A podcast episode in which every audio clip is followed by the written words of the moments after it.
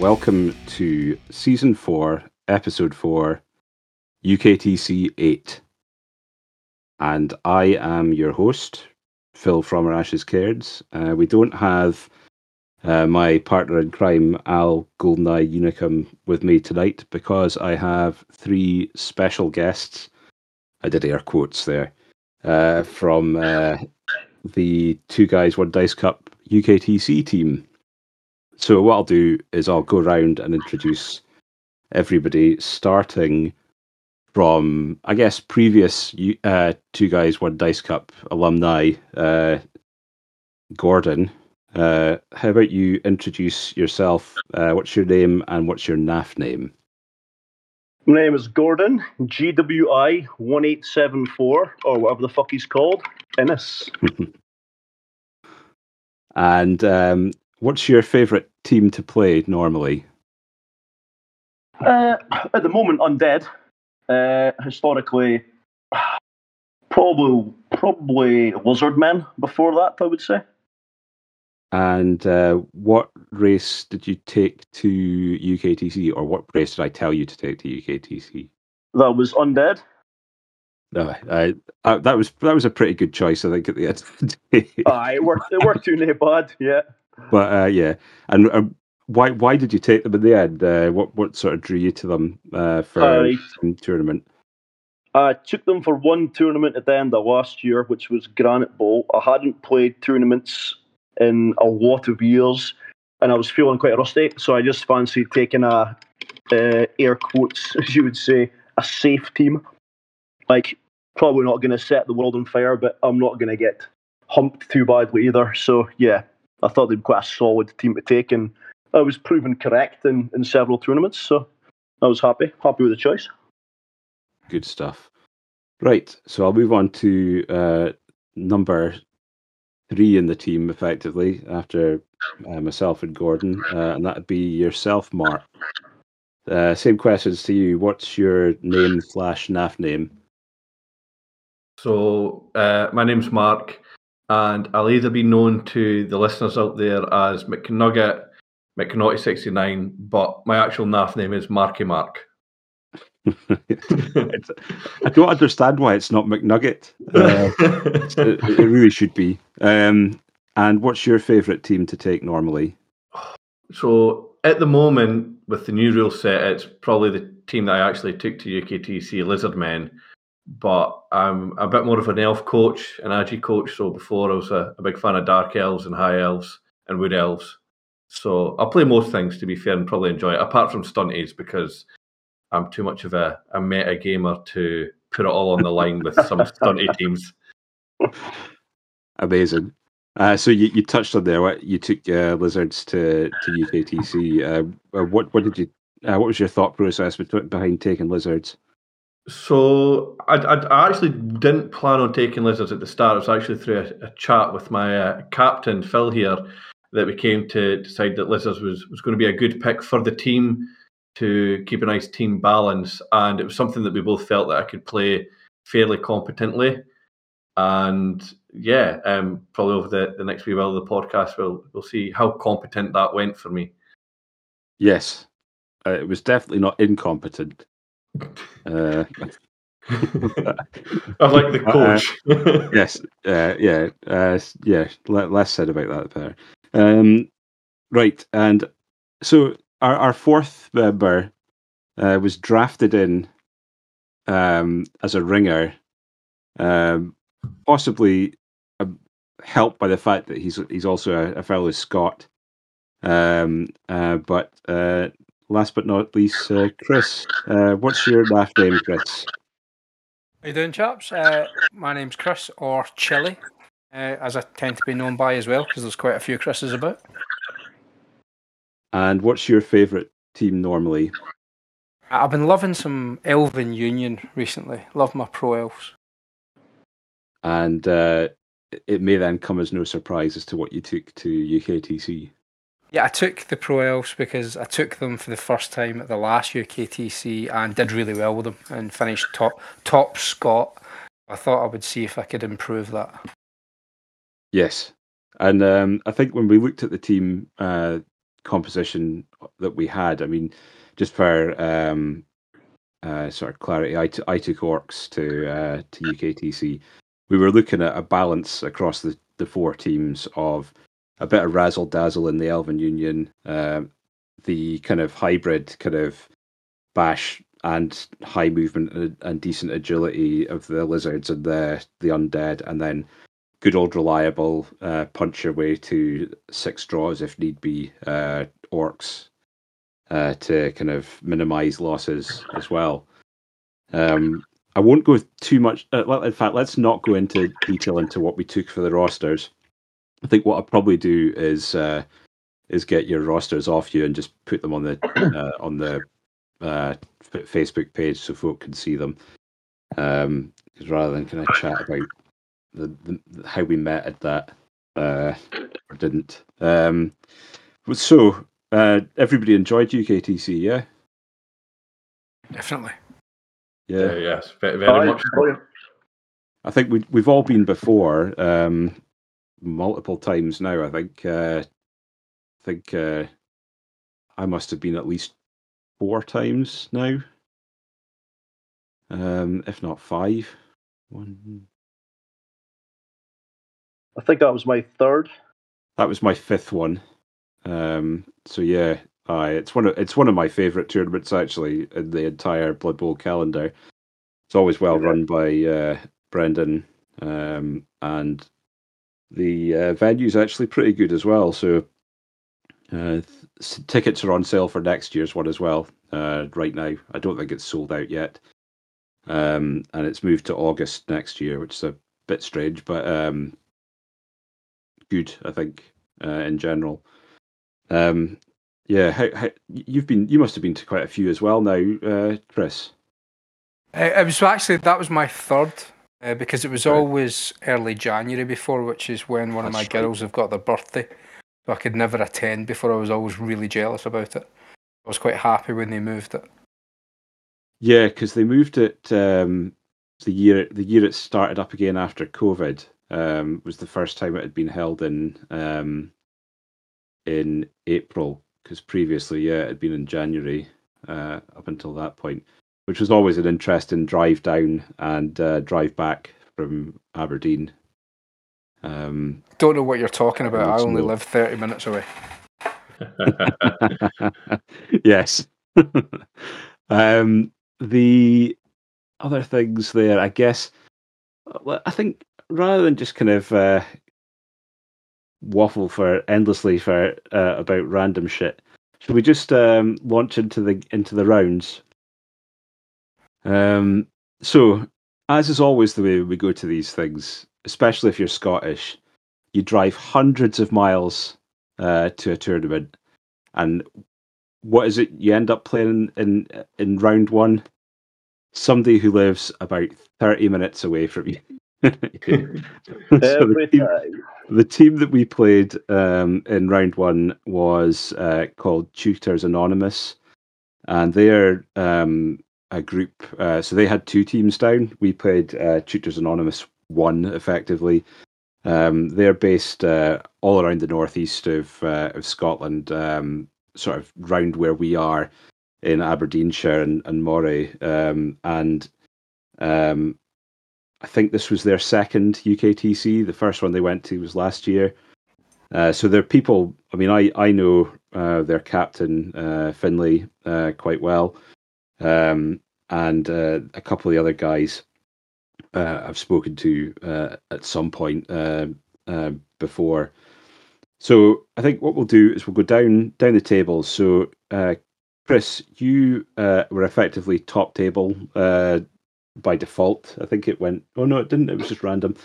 Um, but you, uh, you were top table by default at this one. Uh, so who did you play against, and how did your game go? Uh, so I played against Kazaragi, uh, and he had Amazons, which was a learning experience for me. I'd never played them before, uh, but handily enough, he'd never played the tournament with them before either, which was helpful. Um, first thing, Really nice guy, really nice team. I played against that team last year as well for a, for a different team, and they are all really nice guys. We had a really good laugh. Um, essentially the way the game went, I got some shots at his ball carrier. So the ball came out. Pro Elves did what Pro Elves do. Uh, I was 3 0 up. Uh, I then sort of really went all in and just sort of he blitzed the ball. He threw a long pass. He caught it. That made it 3 1. Uh, my first attempt at the one turner of the entire weekend, I tripped on my third go for it over the line. I took a sprint catcher. So I was determined to score a one turn touchdown. And in game one, I tripped on go three over the line to fail it. It finished 3 1 to me. Uh, he won 4 0 in Kaz because essentially with Pro Elves, if I pick up my block dice, I've done something wrong. But yeah, really fun game. Really nice guy. Start 3 1. Yeah, that that was a, an entertaining game as a spectator sitting next to you. There was some uh, good elven shenanigans uh, going on in that one. Um, I think, um, yeah, I, I, and I saw your your your go for it trip as well, uh, which was a bit bit of a shame. But I think four one would have been one of these results that was uh, would have added insult to injury. I think Yeah, maybe definitely. maybe three three one was a, a, a bit uh, a bit nicer of a score line in the end. Um, so next up, uh, I played uh, Mazzy. Uh, I think his real name's Florin. I might be wrong though, and apologies if I've got that wrong. And he was using Black Orcs. Um, that game didn't go particularly well for me at the start. Uh, I was uh, kicking to him, uh, and his first block uh, casualtied by troll on the line. Um, and um, thankfully it regened.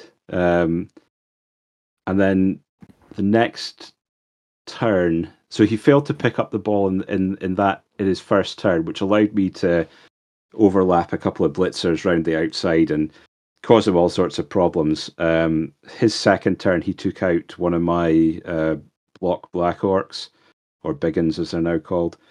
Um, casualtied that. So I was playing with nine players against his eleven for like the entire first half, uh, which wasn't particularly easy, especially as I wasn't taking any of his players off at all.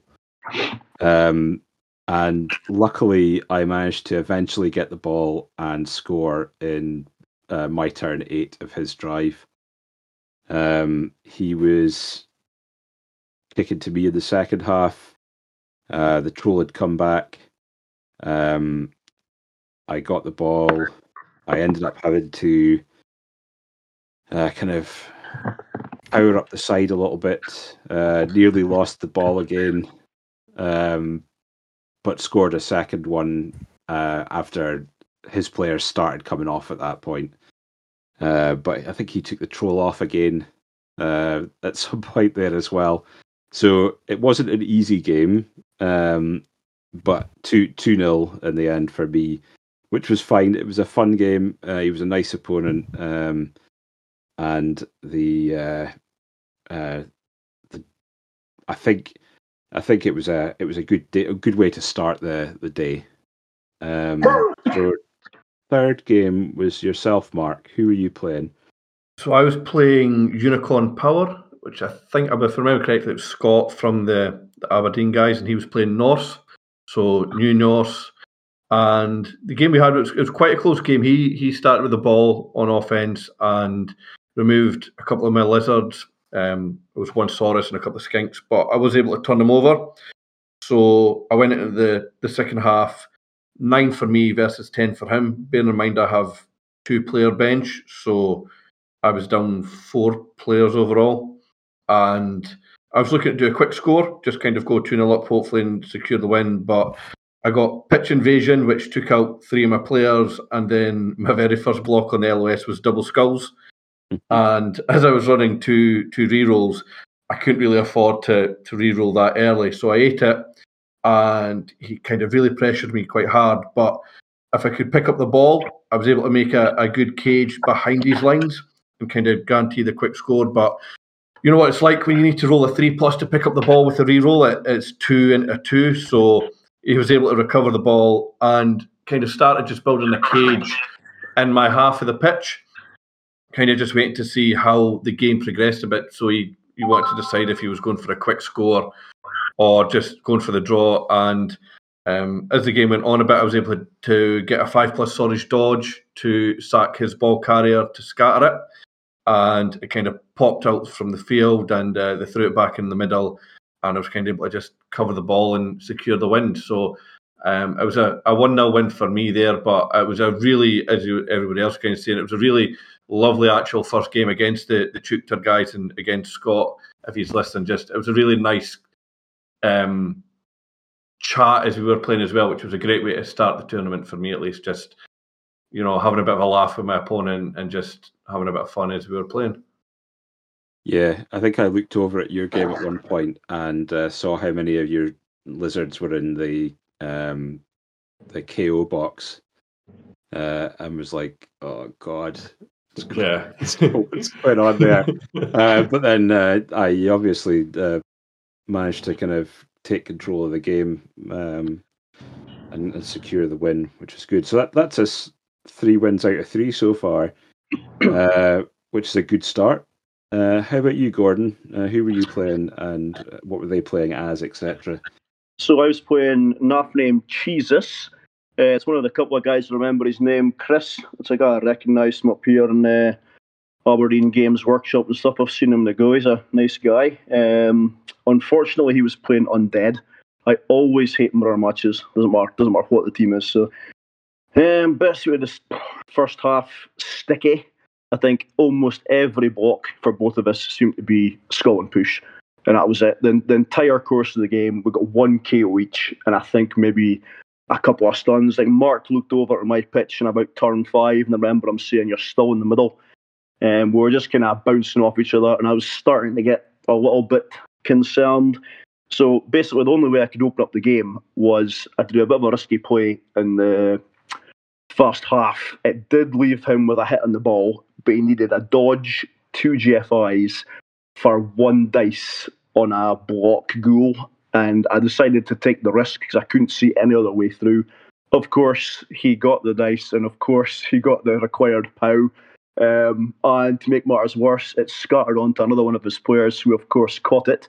So I've went from risking, which I thought was wasn't too bad a play, to, to, to almost be guaranteed a breakthrough. To shit, he's got the ball, I'm going to get turned over. But um, yeah, some bullshit ensued in a couple of turns, and luckily I managed to get it back off him. Um, and because that's where I'd positioned, he couldn't really get back to me. Um, and I managed to I managed to run in on turn eight. Um, and then Sweltering Heat actually kicked in a bit. I think I lost for the second half. I lost my Mighty Blow Wight and a block ghoul, but he lost. But worse, he lost two block ghouls and a naked ghoul, so he lost a lot of his speed. Um, so he, he did get slightly worse of it than I did there. And yeah, I just managed to. He he lost all maneuverability. Um, I just managed to swarm the ball basically and grind up for a grind up for a two 0 win. The second half was was pretty comfortable. That was mainly due to the fact he was uh, he was a few key players down. But yeah, overall it was a it was a tough game. Uh, it was a really tough game. Yeah, I think it was a it was a difficult uh, starting round um, for us as a team because you know when you're playing people you're aware of or know, um, it's it's difficult to to kind of gauge how that sort of game's going to go. Um, yeah. You know, like I, I, know Finley's played. Finley played online with us in the Aberdeen League um, during the COVID pandemic, so he he's played Gordon and myself at least, and possibly you as well, Mark, uh, online. I can't remember uh, on FUMBBL. Um, so yeah, it it was nice nice to get the the four wins and the round win to start the day. Um, I think it was a good uh, nerve settler for us as a team, um, which is nice. Um, so then, then we moved on to round two, and um, you go to uh, a tournament in York, and uh, you drive hundreds of miles, and you another fucking team from Scotland. so, bear in mind, uh, like there were eleven, uh, te- either ten or eleven teams from Scotland down there this year, which is it made up uh, more than ten percent of the field. You know, it's uh, there was a good chance of it happening, but to happen uh, round consecutive rounds, uh, round one and two, uh, is probably less likely. Uh, and we we jumped up to table one at this point. So we were down at table 149 through to 152, um, just because of the way the draw went. And after four four wins uh, out of four, we jumped up to uh, table one um, against the Murder Queens, who are uh, a team of coaches from the MKBBL. Um, the MKBBL had three teams down this year, which was great. Um, uh, Murder Kings, Murder Queens, and Murder Jacks. Um, and the Queens, I think they'd won all four of their games in the first round as well.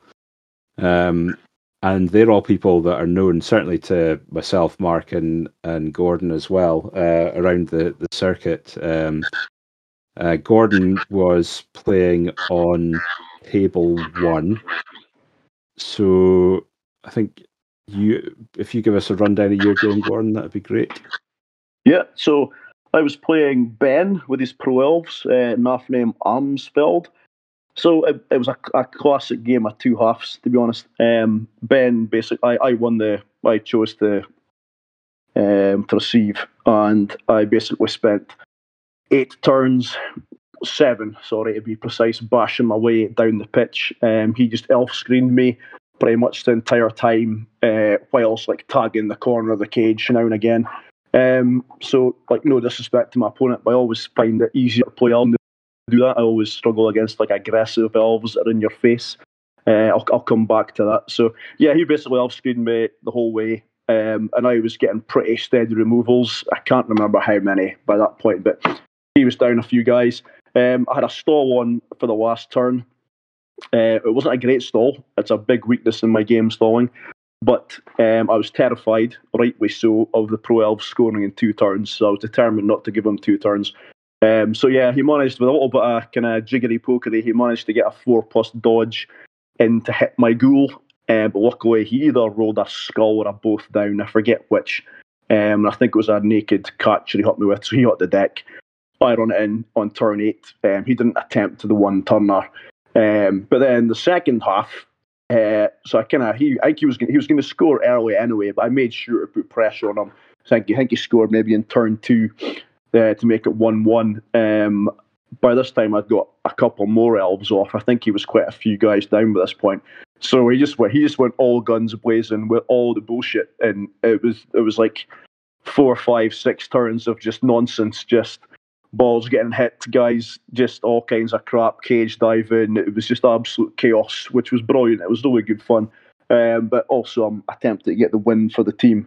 But eventually, the the casualties KOs just mounted up for him, and I managed to I managed to get a breakaway late on in the second half and got in there for for two one. But the second half was really good fun. He was pulling out all the stops. Um, like I say, game of two halves. But uh, yeah, really good game. Really nice, really nice guy. Yeah, Ben's uh, quite a, a, kind of uh, com- competent coach. He's played a lot of uh, a lot of games now, and um, he's also a member of the Scottish Blood Bowl committee up here, uh, so he's a well kind of respected sort of guy as well. So no, good, good that you had a good game there. Yeah. Um, next up, uh, Chris, uh, who were you playing, and how did your game go? So my game was against Gizmo with some lizards. And it was really nice for me to play all these Scottish coaches that I don't actually normally get to play, to be honest with you. Um, his lizards six block, perfect for me. No tackle, no guard, nothing like that. So um, kick to him, as I always prefer to defend uh, when I've got a full team. Uh, I am not one of the elf screening coaches. Uh, my guys are balls out straight in there. So I'll edge dive early. I'll do as much as I can. Took the ball off and I scored. And defended out the rest of the half. Uh, scored in two at the start of the second. I'm 2 0 up. He's more than welcome to, to score and then give me the ball back again. Uh, finishes 2 1. Um, the one turn touchdown this this time. Uh, unfortunately, stalled at the very first beginning. I think I rolled double skulls, re-rolled double pows. No, no one-turn touchdown in that game, but a two-one win. And the big thing for me, another really fun game. Um, and what helps me, I think I lost four players in the first game. I think I lost four in that game. So even though I'm badly losing the uh, as battle, which doesn't help the team ranking, the scores are, are keeping it up. But yeah, it was really good fun. Good stuff. Yeah, um, I played in on table three. I played against uh, somebody I've played before actually. Um, uh, Lord Gibby. Um, I played. I first played him um, at Antonine Wall uh, in God. When was that? 2018. Uh, so this is the most recent uh, time I've played him um, now, and uh, I'd say he's he's a lot better than he was back then for sure. Um, he was running Chaos Dwarves, uh, which is a tough matchup for orcs. It's one of these games like, and, and it played out very similar to what Gordon was describing from his first game. Uh, we ended up in a pretty big stramash in the middle of the, the park. Um, but that was after he'd given me the opportunity to uh, take out his uh, Mino turn one.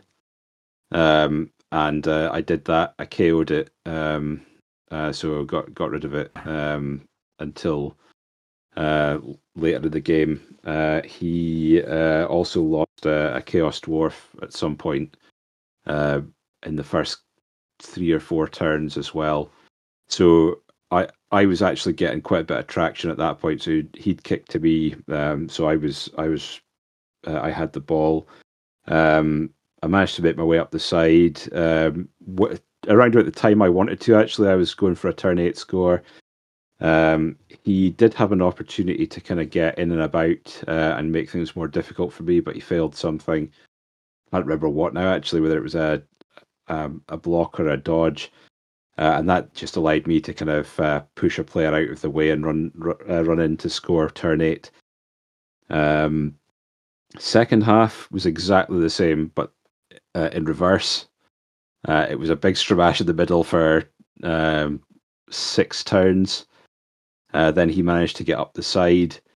Uh, I put in a fairly valiant attempt at uh, giving him some dice to roll. Uh, unfortunately, the dice that he needed to roll came off, and it ended up as a one-one draw, um, which wasn't a, a, a bad result. I think it was probably on paper it was probably the right result um, for the way that the game was going. Um, I can't remember what he needed to roll to uh, to get uh, to get. There was a like a bunch of there was a, at least one four and a three in there or something like that uh, uh, in a couple of things, and I don't think he needed to use a reroll at all either.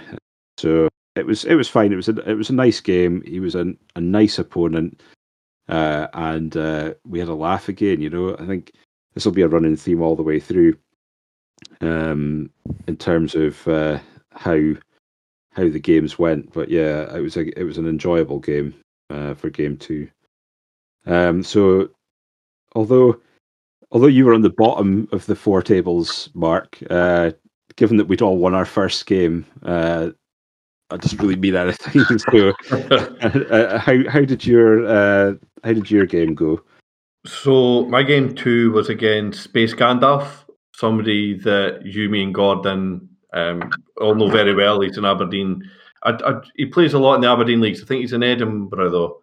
Um, well, he yeah he used to play. He used to play in the Aberdeen league. Yeah. moved down to, to Edinburgh a few years ago. He, he uh, plays uh, a lot in our FUMBBL tournaments, and yes. he's he's at a lot a lot of Scottish tournaments. Um, Kyle, and he's always a great person to play. Another another player or another coach that you know you can have a chat with and like have a bit of fun playing as you're uh, both trying to beat each other. Now, I uh, got to play Norse yet again, so that was uh, two games, two Norse for me.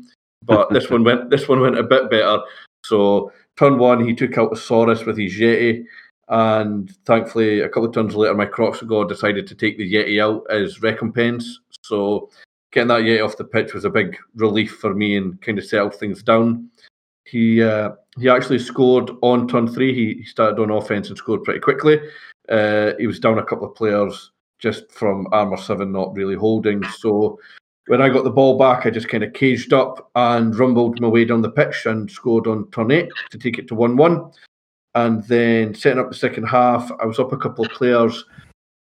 And unfortunately for Kyle, his uh, his kick went out of bounds, which meant I get to just stick it on any player I wanted. So I put it on a nice big strength four block Saurus, and again just caged up and powered my way down the pitch. Kyle did everything he could. He, like he, he was trying one dices to open up cage corners and a few spicy little dodges and blocks, but the dice just re- really didn't want to roll for him at all that that second half. And yeah, in the end, it was a, a two-one win for me, but a nice, a nice, enjoyable game as well, regardless of the outcome. So it was always good playing Kyle, and it was a, a really enjoyable game.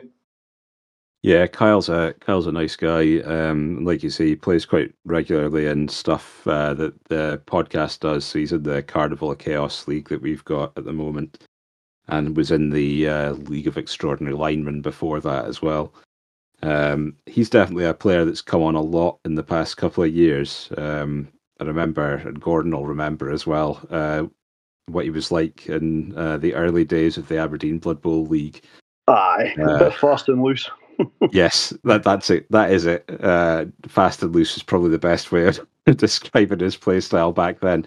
Uh, but yeah, he's obviously like come on loads and is is a very um, very competent guy who can turn a game quite easily, and he knows what he's doing with Norse, and uh, I think he plays lizards quite a lot. So uh, that would have been quite a tough game based on the fact that he he's played a lot of Norse and he understands how lizards uh, go as well. So he's a he's a he's a good guy, um, friend of the podcast.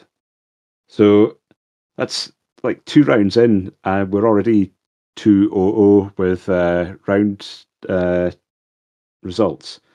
So at this point, I'm sitting there as captain, going, "Well, I'm quite happy with that." You know, like if we get a draw out of the last uh, game in the the round, we've gone through. Uh, we've gone through the first day unbeaten. You know, like I'd be happy with that. Even if we'd lost the the next one, you know, it's uh, it's not the end of the world. Two or one at the end of the uh, the, the end of the day is pretty good. Um, so we wait for the draw.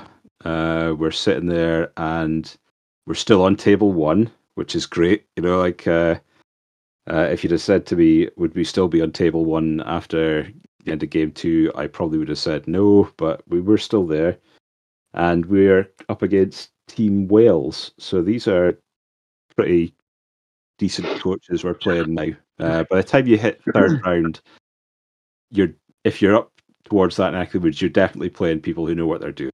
Uh, like first and second round, first round's a crapshoot. Second round can be hit or miss. It depends on on how people have played in the first round. Um, third round, it's usually starting to kind of settle itself uh, in, a tournament like this. Uh, on table one uh, was yourself, Chile, uh, Chris. Uh, what? Um, who were you playing, and how did your game go? So I was up against uh, the Gentle, and it is 20 Phoenix.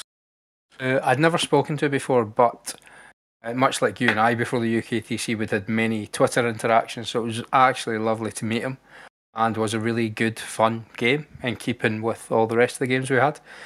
Uh, he had orcs. I'm thinking, shit, this is going to hurt. Um, same old, same old, kick to him. Uh, I'm aggressive, pushing the ball, pushing the ball, pushing the ball. Managed to get some dice on the ball carrier. Ball comes loose. Ball comes loose between elves and orcs. The elves are going to get it. Uh, quick pass up the field. A little bit of stalling. Uh, I go into the half 1 0 on his drive. Hit the ball, kick to me in the second half. Scoring two. Let him drive down on me. Uh, 2 1 1. Very happy with that. Uh, pretty much the perfect Pro Elf game. No, it's. I need the luck to do the cage dives. I need the luck to pop the ball when it comes, but if the ball comes out, I can run away with it. Uh, yeah, it was very fortunate. game, good chat. Very very happy with it. Yeah, I think I think you you're right there with the the elf kind of games because you know like I think the best thing to be with elf with elf coaching is knowing when to do stuff. Um, but it very much depends on your your play style. I know, I know you're a more more aggressive coach, so um, getting in and about is quite uh, is quite your thing with that. And orcs are a tough matchup, I guess, for uh, for Elf Union. If depending on what they've taken, did had he taken uh, tackle blitzer at all? One tackle player. Right. Basically aye. got based by a non-dodge line elf. Or Because most of the um, turns. Yeah, well, that that's it. You know, I mean, if you can if you can isolate uh, or um, sort of hold up that player, so it's they're not running havoc through your team, the rest of your team, or the more important players in your yeah, it's a it's a good thing. I think we we'd had a discussion as a team uh, as to whether either myself or Gordon were taking any tackle players, and um, I think we we ended up deciding through chat that Mighty Blow uh, was the best route uh, for both of us. Um, and uh, I don't I don't regret uh, not taking tackle apart from one game, which I'll get to later in the, se- in the sequence. Uh, but uh, yeah, uh, the uh, uh, like Mighty Blow worked worked out better for me in the end. I think. Yeah, I mean, Um, it, it worked. more- for, worked for me because that line elf just basically did Chumbawamba the entire game. Got knocked down, got back up again. Uh, which, if you don't break armor, then you know that tackle player's essentially out of the game. So Yeah, works sometimes, but not always. Good stuff. Uh, Gordon, you were on table two this time round. Uh, Okay. How did your game go? So I was playing Falling Down Joe and he's Skaven. So I think arguably no, I think it was my toughest game of the weekend. Um, despite it still being day one. Um, a real, really, really good player, and I and I noticed it. Um, so again, I got to receive um, and went about the usual. Started kind of smashing my way up the pitch. He was making problems for me, but I got I got kind of up to his corner, the corner near his uh, end zone relatively easily. I think I got a couple of removals as well. Um, but he did quite a he did quite a crafty move that I didn't really see coming. Um, I was in quite a good stalling position for once, but he he actually jumped in and uh, he jumped in. He like he cage dived in and pushed me into his own end zone, which I didn't actually see coming. So forcing me to score. I probably should have seen that coming, but I didn't. Um, so that made that made me score. Obviously, um, moved the turns forward one as well, which gave him two turns to score back.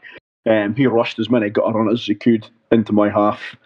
Um, I made it as hard as I possibly could for him. I, I moaned about this quite a lot over the weekend. Uh, I flattened one of the runners. I tagged another one with like three players.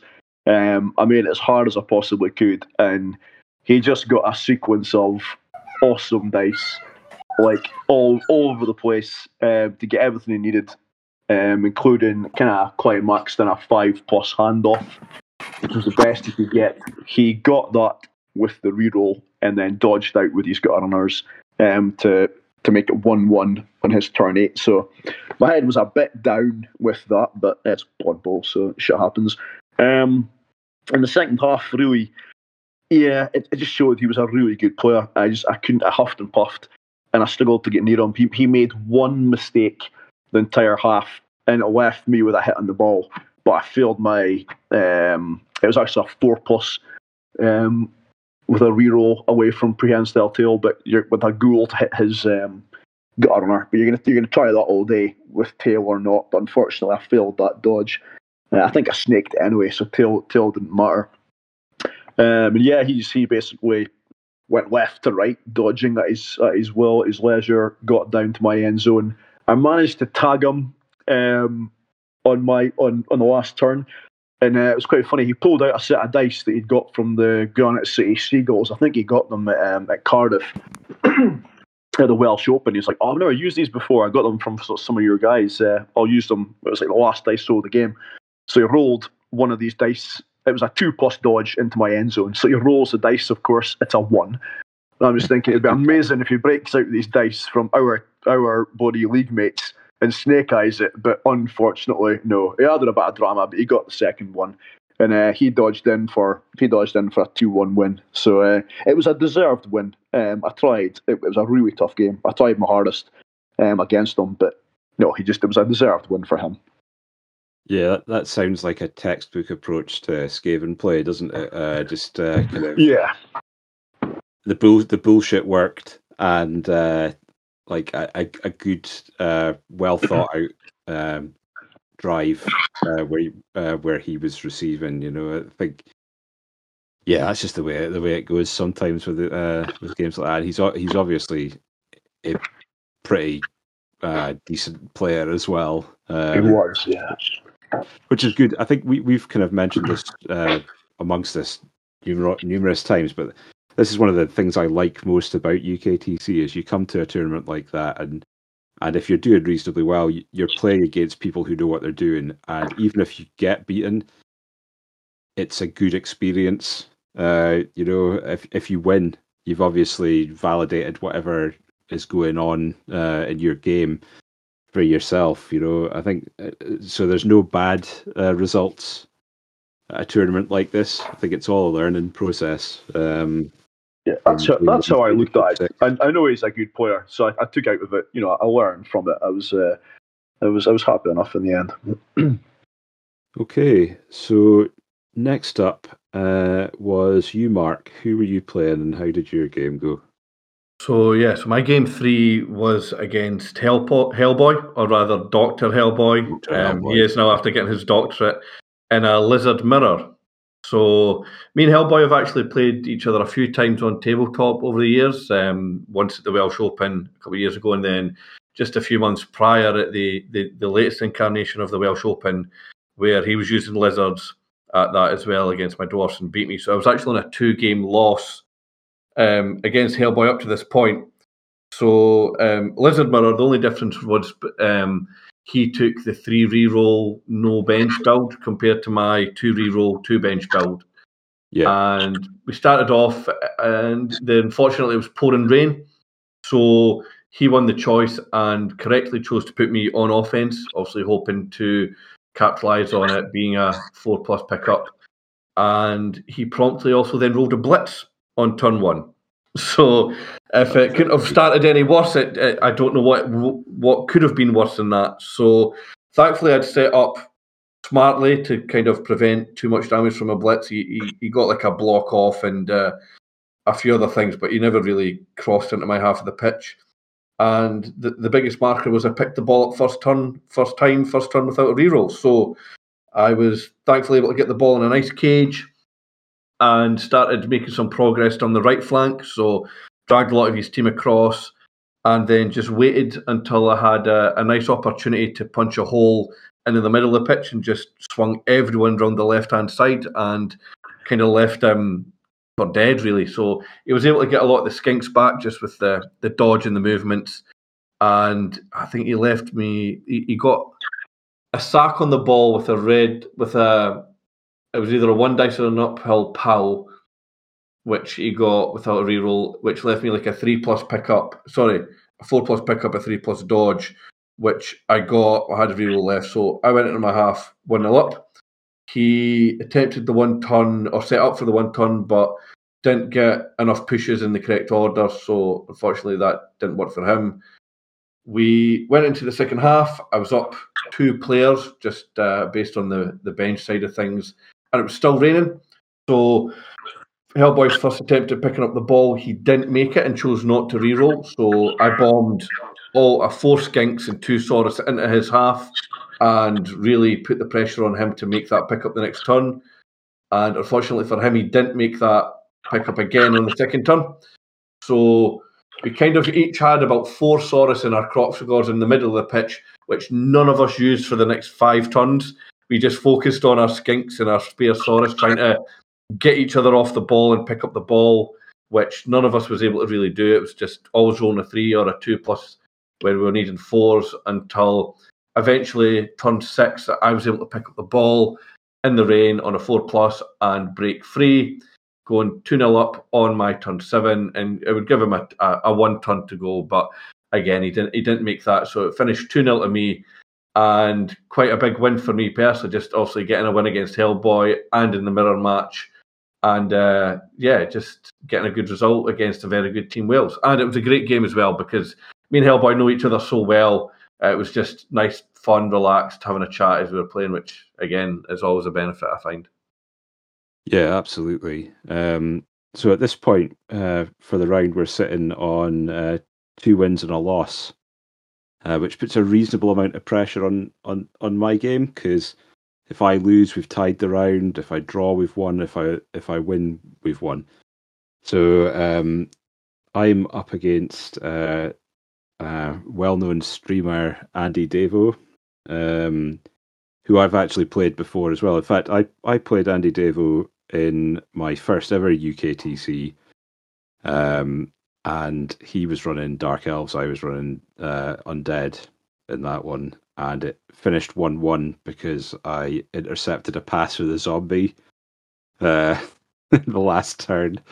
Uh, so, and he wasn't particularly happy about it at the time, uh, which is fairly understandable, I guess. Um, so it was it was good to to get to play him again uh, so many years later, um, uh, after having played a lot more Blood Bowl uh, myself. Uh, he was running Khorne, which um, I think going into the tournament, he was possibly like the top. Uh, he wasn't top Khorne coach in the world at that point, but I think he was certainly in the top two or three. Um, so he, he knows what he's doing with Khorne. I know he's played a lot of Frenzy um, orcs on his uh, uh, streaming channel. Um, so he's uh, he he's a difficult player to play against. Um, he was uh, he received. Uh, um, this was a running part with all my games. I don't think in all six games I won the the toss at all. I think every single game I had zero choice on whether I was kicking or anything. Um, which is fair enough. Uh, but the um, uh, but frustrating at times Um because um, if what like like anybody who'd taken Khorne would probably have gone down the route of he had a a block uh, blood spawn, and if that thing's firing on all cylinders, uh, with it having claw and mighty blow, uh, even though they don't stack anymore, they still chew through high armor teams. And I was running a high armor team. Uh, if they're working, um, needless to say, it did not work. it did not work well at all for him. Um, he had, I put in a, up a decent um, line of defense, not giving him too much space, left some players down so they didn't take blocks, but also um, uh, sort of made it difficult for him to move into decent spaces. He had a hit on the uh, um, uh, troll with the uh, the blood spawn, and it double skulled. Uh, he failed the loner reroll, uh, so had to eat that. But what that did do was open up a hit the ball carrier for me, uh, who I went and hit. Um, I didn't manage to pick up the ball that turn, but I'd managed to get enough guys around the ball at that point to make it near impossible for him to get the, the ball at that point. Uh, his only way of potentially making that happen was for the blood spawn to get up that turn um, and blitz the troll onto the ball and maybe pop the ball somewhere a bit more advantageous to him. Uh, the Bloodspawn rolled a one, uh, so did not get up at all. Um, none of his players either side of it to take a. Oh, it doesn't. It wasn't Unchanneled Fury, is it? It's um, the other one. Uh, whatever wild animal is. Is it still wild animal? Fuck knows. Anyway, so it didn't uh, it didn't make the the blitz, which then allowed me to knock a couple of his guys out the way. Um, I did make a break up the up the side there. He managed to get um, an attempt on the ball. I don't think he made it in the end. And then I uh, walked it in uh, turn eight to to score. Um, so I was I was one 0 up at this point. Um, in his drive. Um, I think his team wasn't hadn't taken massive a massive amount of damage, but he had lost a couple of players. There were, I think, his at least one of his guard uh, Khorngors was off. Um, the second half was it was a slow grind for me um, to get forward. Um, I came up against a couple of uh, points where it was just like brick wall after brick wall. I wasn't getting what I needed to get, but there was zero chance of him getting anything at, at, at that point, uh, unless the ball ended up um, off the pitch. Now, I made a mistake which gave him a uh, shot in the ball carrier, um, which I, as soon as I, as soon as I finished my turn, I saw it, um, which wasn't great. He did pop the ball, uh, but the ball didn't go anywhere great for him. It was still in two guys' tackle zone of mine. Um, he couldn't get enough uh, purchase out of that, and uh, I think I ended up having to try uh, a pick up in a tackle zone uh, to try and hand off to somebody else to score a. Uh, it would have been like a, a four up. It was a three up dodge, a four up pick up, a three up dodge, and I had a four up handoff. I think, uh, which would have been great if I'd had a reroll, uh, but did not. So that didn't happen, and it finished one 0 um, which was great. I had a good chat with Andy. Um, I don't know if he always comes off the best on on his streaming channel, um, um, but he's uh, he's a nice enough guy in person. I, um, and uh, had a good chat about Blood Bowl with him, um, and it was a it was a good game from a tactical point of view because he put up a really good defense uh, second half, so it was good playing against that. Um, so we we were going into the, at the end of the day, uh, we're sitting on three wins as a as a team.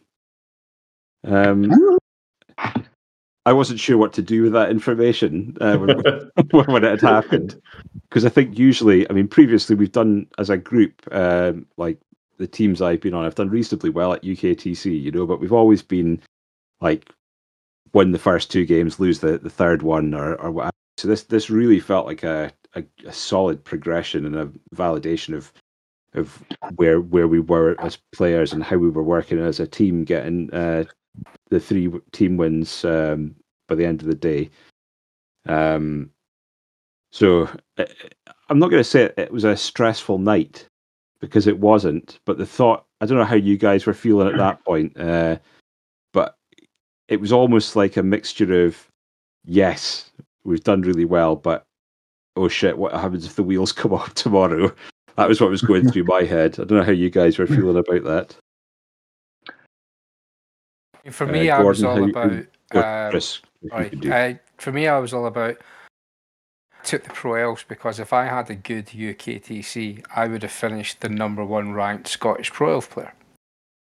So after th- yes. three wins, day one against really good coaches, I was saying to myself, just don't shit the bed tomorrow. that's that's the pressure though that the pressure's there uh, at that point. I think you uh, by that point you would have been top uh, top scottish player i think given the um I, I, did have a look at your the way your cr uh, ranking was going uh, at that point. Uh, but yeah it's a it's a difficult one that i was sitting on uh, two wins and a and a draw, which I was more than happy with. If I'd have gone three draws uh, day one, uh, I'd have been happy with that. If we'd have won all three rounds, you know. Uh, how about you, Mark? How did how did you?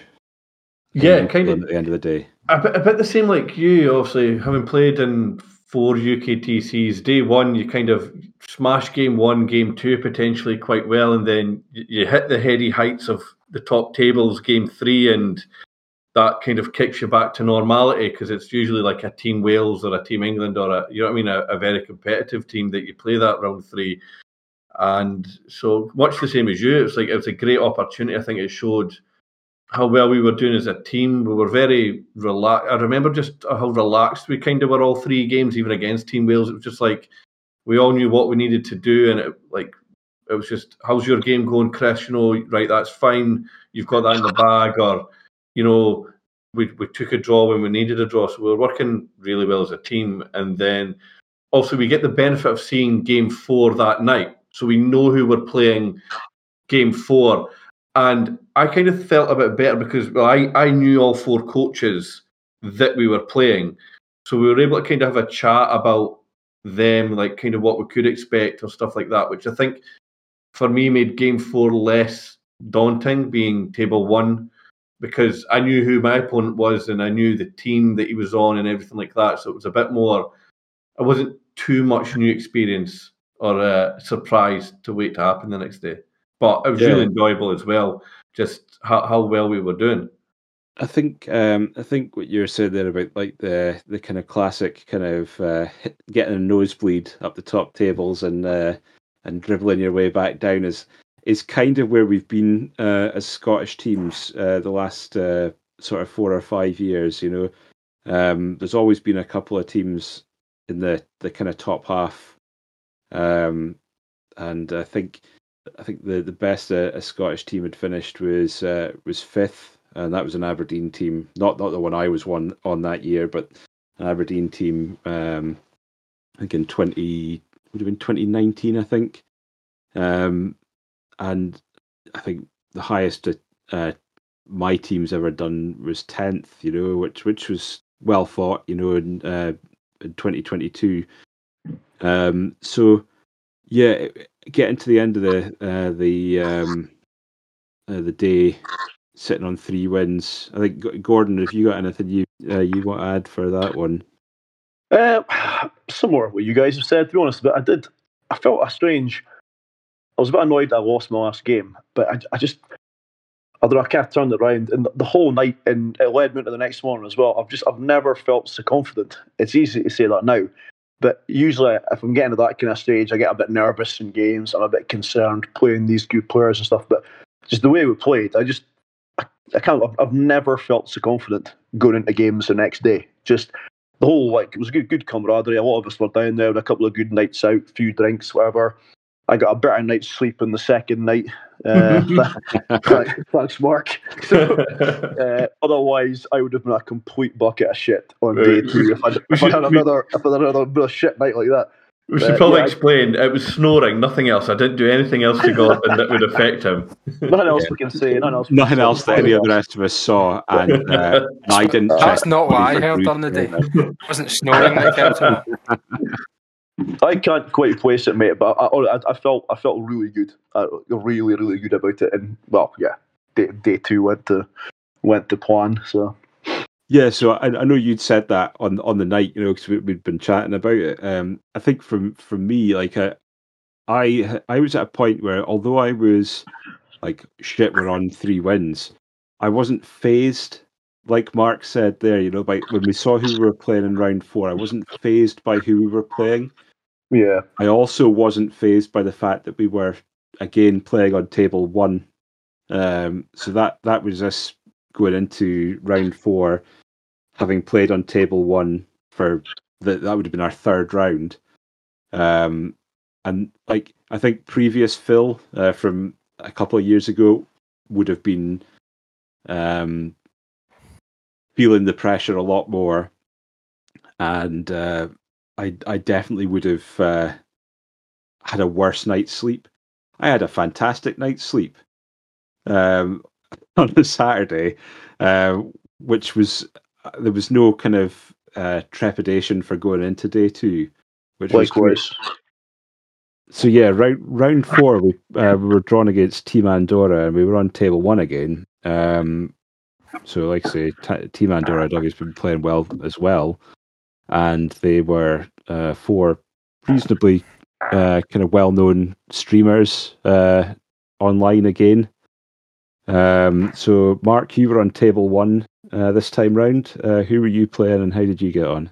Yeah, so I was table one against Storr, who was playing Wood Elves. Uh, Henrik, one of the guys that I know quite well. I knew I knew all of Team Andorra very well, but um, me and Storr had actually played when I was over in, in Germany for a tournament there as well. So But not only that, I was actually so bad enough that I was playing somebody that I knew that was probably a better coach than me, that was playing a team that probably should beat my team in Wood Elstree Lizards.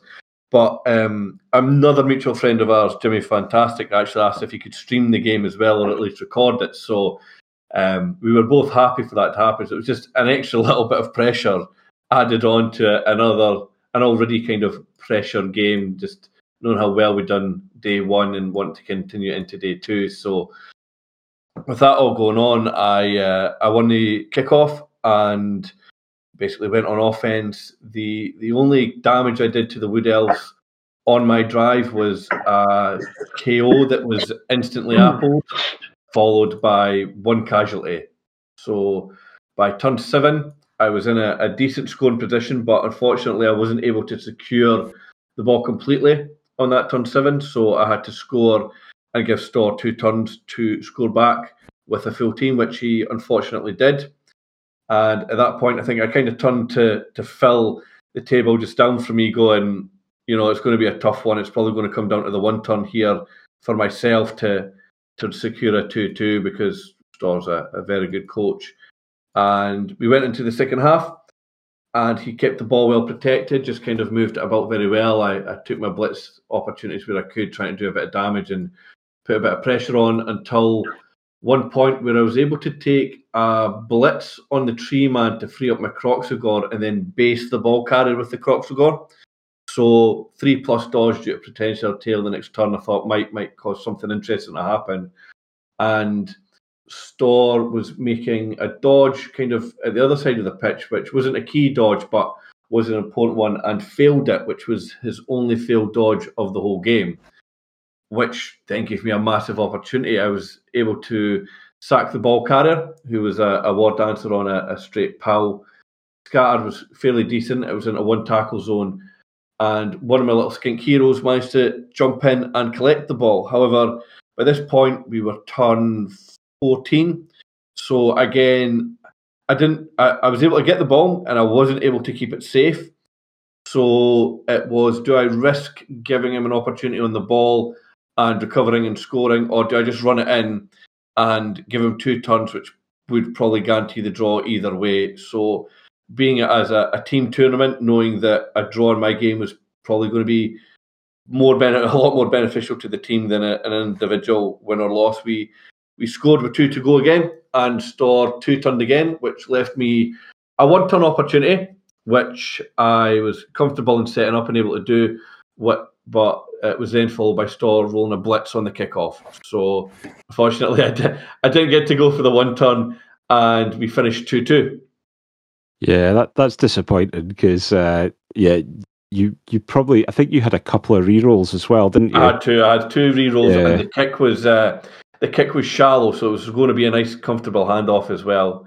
But yeah. it's, it's the way it happens. I mean, during that game, to, to do one Kaz on Elves the whole game, and for him to fail one dodge the whole game and come out with a 2 2 draw for the team, um, it was the result that we needed. Yes. Yeah, that that that was uh, that was a good uh, a good secured draw there. Uh, next up on uh, table two was you, Chris. How did you get on? Who were you playing? So I was playing uh, Volca Joe and his Underworld. He had uh, 16 players, two bribes, etc., etc. Um, we set up. He won the toss and chose to receive, and immediately turned round. People on either side of him said, "I've won this. I've won this." And then when I set up, one of my blood steppers like three away from the sideline. He's like, "I'm gonna surf him turn one. I'm gonna surf him turn one." I'm thinking, either this guy's gonna absolutely fucking cream me, or I might have a chance. So turn one starts, he completely fails to surf the ball carrier because he's miscounted the squares. And not only that, he's left me two dice on his ball carrier immediately. Which point I'm feeling quite confident. So um, get the two dice on his ball carrier, push push, re-roll, push push. I'm like, fine, I'll get another chance, I'll get another chance. Fast forward seven turns and he walks in for 1 0 as I have one player standing, three players stunned, and everyone else off the pitch. So I Yes. I got both of my KOs back to go back up to six. Uh, put three sidesteppers on the line of scrimmage, so the one turn touchdown didn't go anywhere. This point, bear in mind, at this point, I don't have anyone in the KO box. The other six are casualties. So my big point is don't get badly. Um, I've already kind of accepted bad things are going to happen to me. Uh, I receive Goran 2, I'm quite proud of with, with my six players. And he then pitch clears me. So the Mm. beauty is, it took him till turn 15 to pitch clear me. So I only lost 2 1. Uh, I did I did get two casualties that game, which was the most casualties I got all weekend. I got I got both casualties because his rat ogre hit two snotlings so that he could hit my players. Brilliant. The good news is Amazing. he gave me a little bottle of schnapps as an apology. He's a really nice guy, but when your opponent starts apologising to you for rolling nothing below a ten on turn three, you know it's going to be a tough game. Really nice guy, really fun game. Yeah. A team just left the pitch. I, w- I was sitting next to you uh, while that was going on, and uh, every time I turned around, there was somebody extra in the casualty box. The first half, it was like, uh, oh god. So I, I, I, I think you did, like you said, you did really well to get that touchdown with six players. Um, like it, it's very easy at that point uh, to uh, to just like be completely overwhelmed. Um, and I don't know. Obviously, did in fact did he not like uh, pass and argue the call as well, or something like that at some point? Yeah, well, no, the thing is, I was really happy because he had two bribes. I was really happy when he used both his bribes. The next, the next kickoff result, he got another fucking bribe. That's right. Yes, yes. He got a he got a third bribe on the kickoff result. Yeah. so, so he, he pitch cleared me. I had it wasn't it wasn't like pitch cleared a lot of KOs. It was eleven Kaz and one KO. amazing. Filthy, filthy cat. So yeah, that that was a, an unfortunate loss. Uh, so we're sitting on a draw and a, a loss uh, at that point, and uh, I'm sitting on table three, and I'm playing uh, Gdanik, uh, who is uh, it would be no surprise to you as an Australian. Um, obviously, um, put quite a bit of effort into getting to UKTC from Australia. Um, he's um, pretty well known online as well. He was running High Elves, which um, is probably one of the more difficult elf matchups, I guess, for um, for orcs because uh, that there there's less uh, there's a good spread of skills in that rules pack for High Elves, and I obviously didn't have tackle, so I was relying on Mighty Blow. Um, I had a similar start to Mark in that I KO'd somebody fairly fairly early on, and he instantly appoed it, uh, which I know is a, a quite a common tactic um, in these circumstances. Um, he was he uh, elected to kick to me. Um, I um, sort of ground down the pitch um, and managed to score in my turn eight, uh, which was fine because uh, I wasn't getting much purchase on his team, and he he put up a really solid defense um, uh, to to make it uh, much more difficult for me. Um, second half, um, he scored quite early on, which gave me pretty much a good amount of time to score. Um, but again, like I, I didn't I hadn't got the purchase on his team to get the removals kind of to work to my advantage. So there was n- there was nothing going my way in that front, uh, which meant that um, he was able to calm the defense, which is a difficult one to crack uh, as a as a, a kind of average ad, team um, if you're not getting removals. And it came to the last turn, and this was one of these circumstances where, like, if if you take a step back and look at a game, you can solve it. I turned round to everybody and said, "I know there's a chain push in here. I just can't see. I just can't see it at the moment because there was a, a kind of cluster of players around. I still would have had to roll the fuck ton of dice, and it probably wouldn't have come off. But I knew there was a chain push in there to get me. I'd left myself one square too far back, but I mean that was as a result of him uh, getting the um, uh, the the the the good kind of uh, column defense to work for him. Um, so I was a bit I was a bit kind of annoyed when I I, I ended up not being able to do it, and uh, and then I sat back and after the game and uh, said to Gordon there was a there was a chain push in there, wasn't there? And he was like, "Yes." I was like, "For fuck's sake!" I, I knew exactly where it was as soon as he said it as well, um, which is which is frustrating.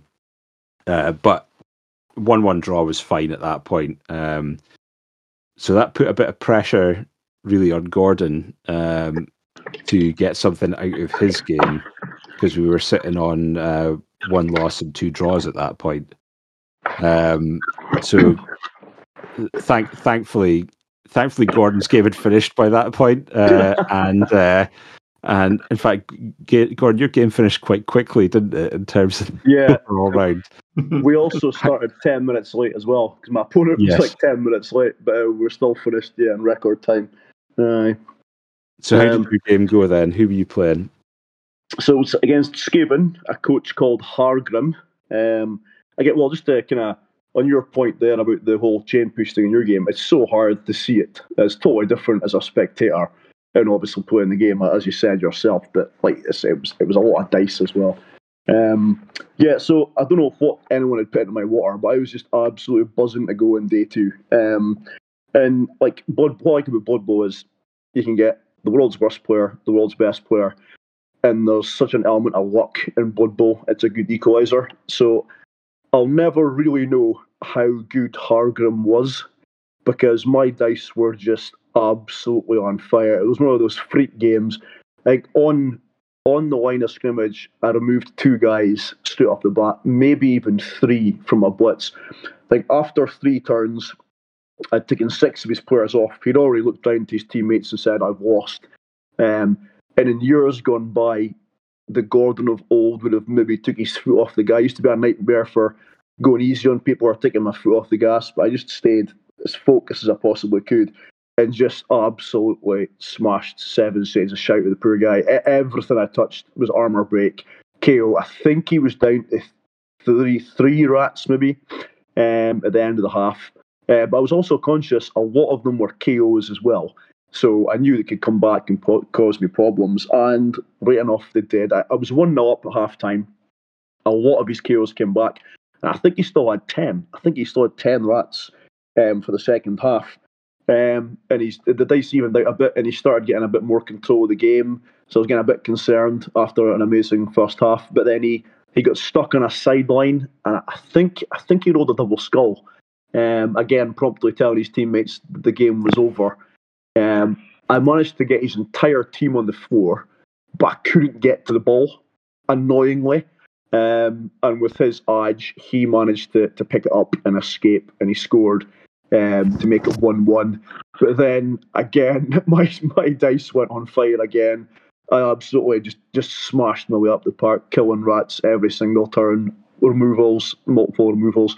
Um, and yeah, I walked in uh, for 2 1 and ended up 6 0 in cash. Um, and I don't know how many kills as well. So it was a bit of a freak game, to be honest. Uh, my dice were just absolutely on fire. Um, to be fair to Hearty Target, we took it really well. Um, really nice guy. But yeah, I was I was quite delighted. I just kept I got on top and just, just kept the pressure on as much as possible. So uh, yeah, like I said, it's a bit, a bit of a freak game, but um, enjoyable for me.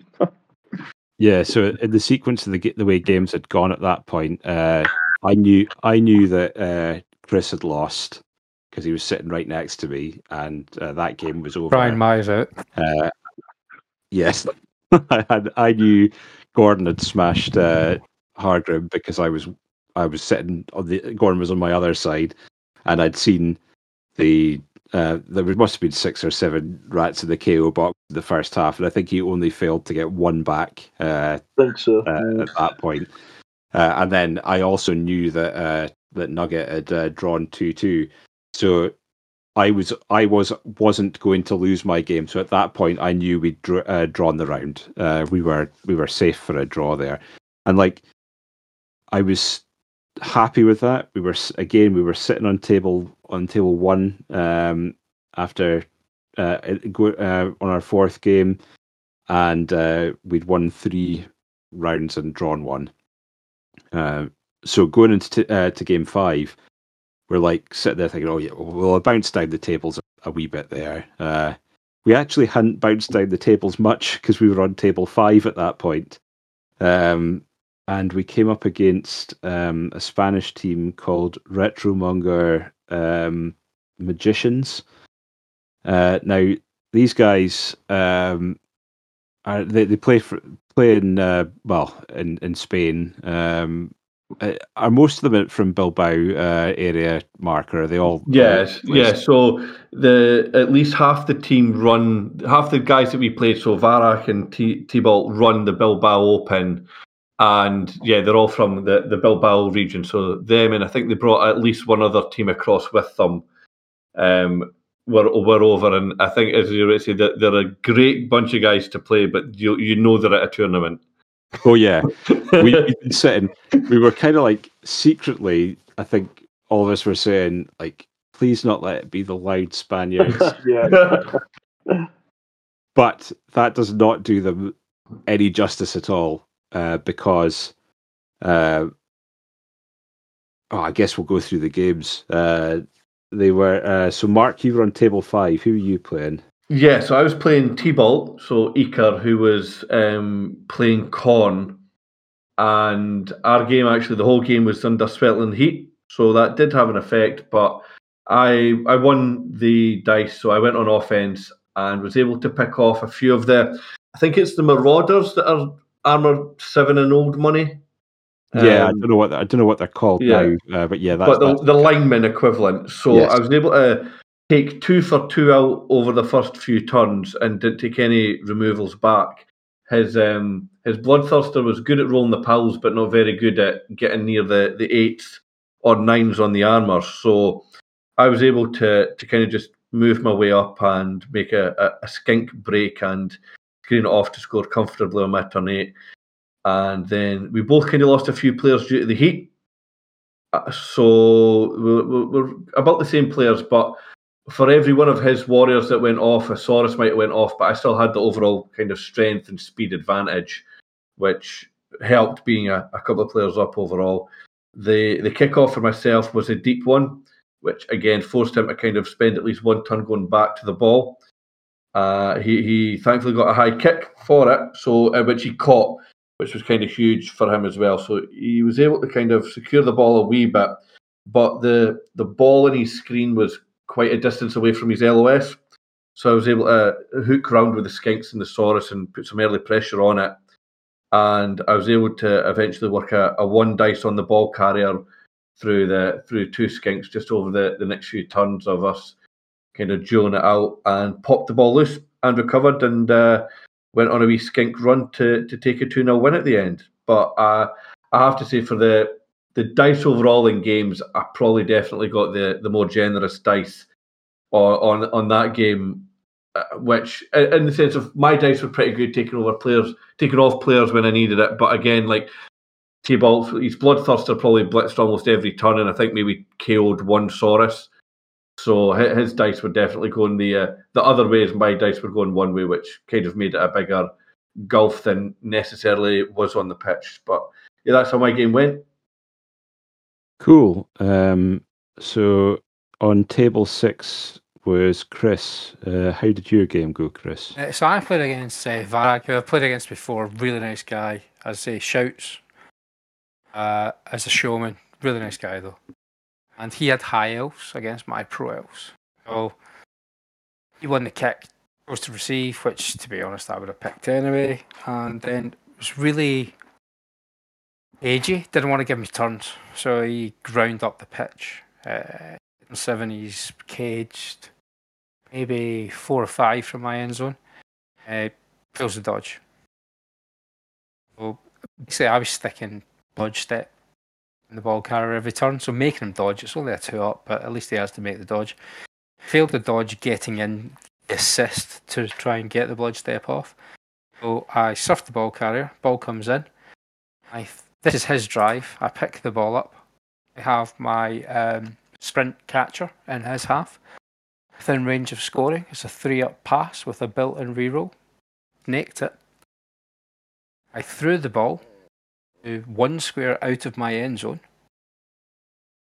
No marking, so his player just walked in and picked it up and scored for 1 0, which I'm a bit devastated about because, as I say, I was a three up with a reroll away from and one up on his drive. Uh, one turn touch then went nowhere. I rolled double skull, uh, sorry, double pow, re-roll double pow. Which, strangely, you won't find me bitching about that much. Um, spoke to Phil at that point and said, you know, what do you want me to do? Do you want me to score early and go for the win, or want to go for the draw? Uh, he said go for the draw, so I did an eight-turn grind with Pro Elves, which is exactly as easy as that sounds.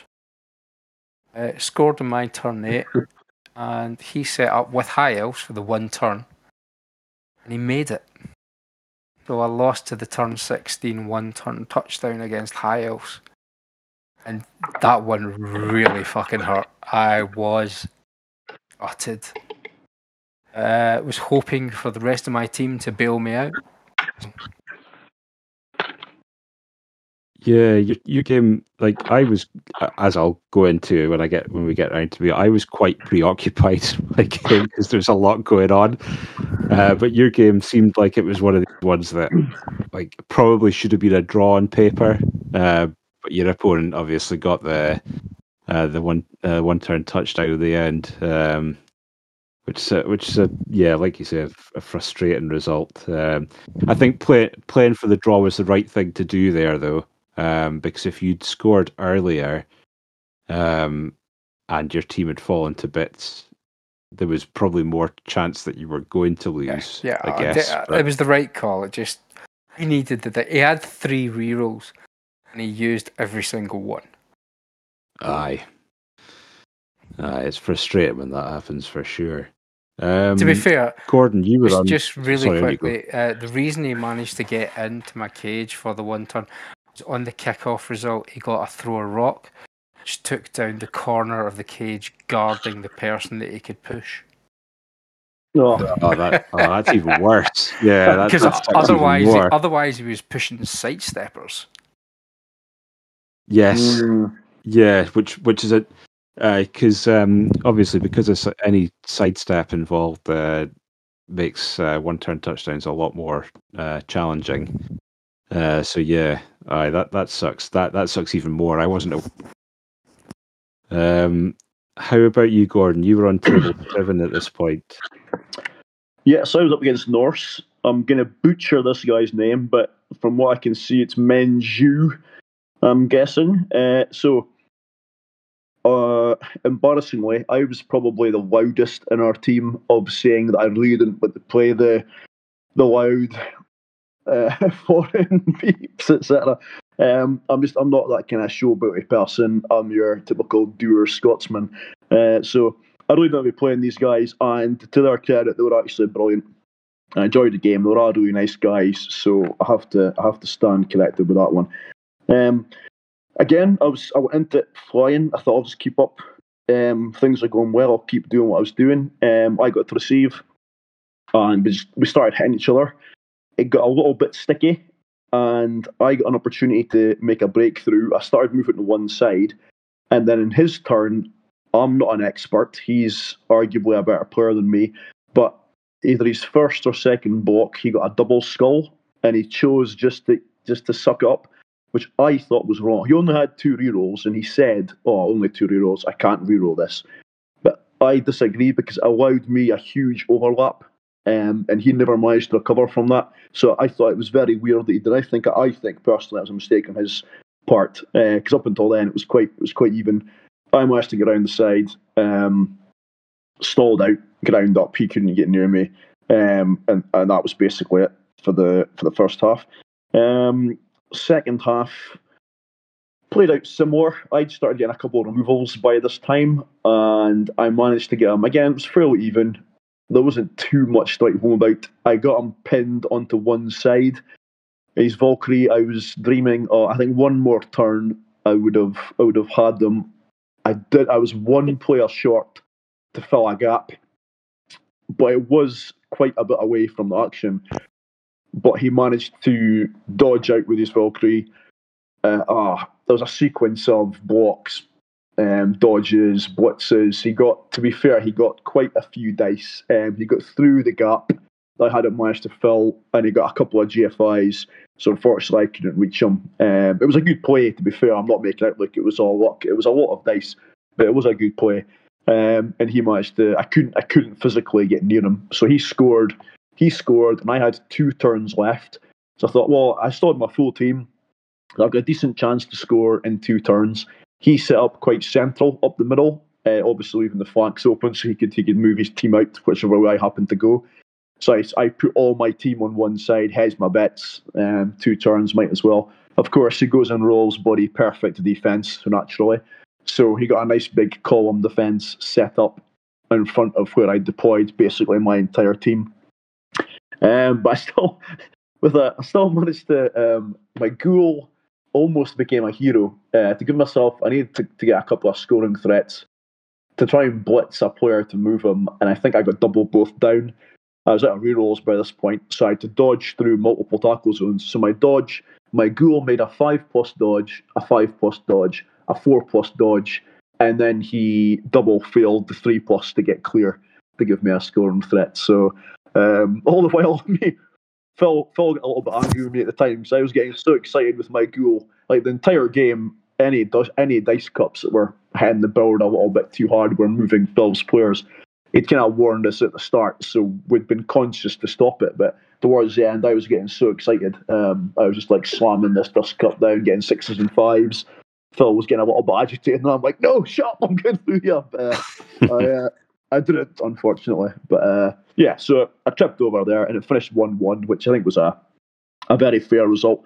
And I think for me, I think that was the game I kind of I kind of started to believe. I was like, I the the game and the result overall because I've always got a, a kind of unnatural fear. I always think any foreign foreign inverted commas guys that come across are obviously well, I know good players, but they're not going to come all the way across here. You know, just just for the crack. So they're coming across here, in the mean business, and they always do well. So the fact we were getting results against them was a quite a massive confidence booster uh, for the last round. But uh, yeah, again, another enjoyable game, and again, yet again, it sounds like a cliche, but a really nice guy as well. Um, yeah, and one one one one that finished. Had you played him before as well? I'm pretty sure. No, I'd played. Or... I'd played Mark's opponent. I played Mark's. Ah, opponent. that's right at Eurobowl yeah. uh, when. Yes. In Wales. Yeah. yeah, yeah, it was my Wizards against his Woody. I think that finished one-one. Uh, good, good game there as well. He was exceptionally loud. I remember I'll tell him not to get drawn into theatrics, but uh, no, he was he was a nice guy as well. Yeah, yeah, it was a it was a it was a couple of other guys from the Bilbao group that we uh, that we had played at Eurobowl as well. I don't think yeah. any of the rest of them were in that team. I think they were the other. No, one of them was the other team. Um, so yeah, I like like you said, I, I was getting a little bit frustrated with the the dice cup uh, action uh, from the pair of you uh, because every time the, the, dice went down, um, my players seemed to, to change positions of the team on the board, and there was a lot going on in my game. Uh, my opponent, um, so I was playing Viking Cop, um, yeah. whose name is uh, Juan, Juan, Francisco. Juan Francisco. um, about half of my height as a person. I mean, but, uh, if, if, ever the Hodor Bran Stark meme was true for you, yes. it was when you stood beside Juan, who is maybe five foot with a couple of lifts in his shoes, Ah, he's, he's maybe a little bit a little bit taller than that, but it, we could easily have cosplayed as uh, Master Blaster from Max. uh, with him in a little uh, little rucksack on my back or something like that for sure. Um, but uh, I guess what what he lacked in height, uh, he made up for in personality because like the shenanigans and the uh, the, uh, the the good chat and the niceness uh, and everything was all the way through the game. Uh, he was running snotlings. Now you think, what sort of absolute lunatic would take snotlings to a tournament like this where there's no access to star players? Mother of fuck. like, like, this team had absolutely every toy available uh, other than star players, and it is a total headfuck trying to play around. Um, he had bribes. He had officious ref, uh, not officious ref, um, bias ref, biased ref, um, and a bunch of bunch of the kind of bits and bobs. He had a pump wagon. He had um, sneaky git guys. He had uh, uh, riotous rookies. Uh, he had fungus flingers, um, and it was just like when he rolled for riotous rookies, he ended up with uh, with 22 players overall, and that's a nightmare. And this is the one game, the one game where I really wished I'd had tackle, because uh, there was so much fodder on the pitch that would have been aching to get smashed about with tackle. Um, I don't think it ended up particularly casualty heavy uh, from my side either.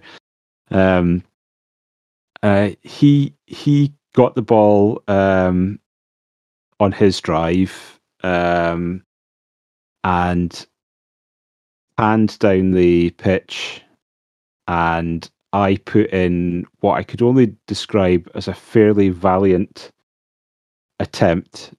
Uh, or no, no, no, that's not true. Sorry, wrong way around. I scored on my drive first first half, but I had to work real, real hard for it. He failed um, the one turn touchdown attempt, um, and he had, um, I think he, he had a bribe go wrong, but he got the argue the call uh, on on the other one, so he had, still had the extra bribe, and he ended up uh, with a full team and still reserves uh, going into his drive. Um, he smacked me about a bit in the middle and made a break down the the side, which I did a good job of kind of penning in. Uh, he made a couple of moves, managed to get the ball carrier out, but then failed a dodge, which left me a hit on the ball carrier, who I dispatched um, and ended up picking up the ball. All I needed at that point was to dodge another player out um, and um, give me uh, and to stop him from getting a one dice on my ball carrier, which with dodges and stuff he was going to be able to do um, at, at, minimum. Uh, he actually ended up being able to get a two dice on me as a result. So um, because I failed the dodge, he knocked my player down. The ball bounced into a into a good square for him, and he picked it up and scored to tie 1 1. Uh, he also, at that point, uh, passed another uh, argue the call. So he still had a bomber at this point, uh, or the fungus flinger rather. And he'd been throwing these like every. I'd, I'd had every single turn up until this point. I'd had a uh, a bomb pretty much thrown at me, and they'd been laying waste to my team, not taking anybody off, but stunning the odd player, uh, making it difficult to to screen or anything like that. And he was aiming at ball carrier quite regularly.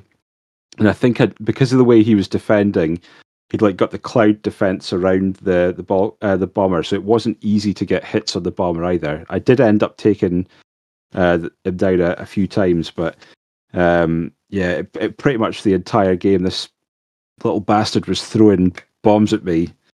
Um, we got the um, I think I I had um, it was either two or three turns to score in his drive, Um, I had the players. Um, I got the ball. I moved up the side. Um, he threw a bomb at me. Surprise, surprise. I caught the bomb. All I needed him to do was to roll a one or uh, one, two, or a three, and I would have been able to throw the ball back, uh, the bomb back. And there was a good chance if that had happened, then um, I would have waltzed up the pitch next turn and uh, and and and scored. You know, um, but he rolled he rolled a four, binned off my uh, uh, my ball carrier, and then managed to pick up the ball and run down the side.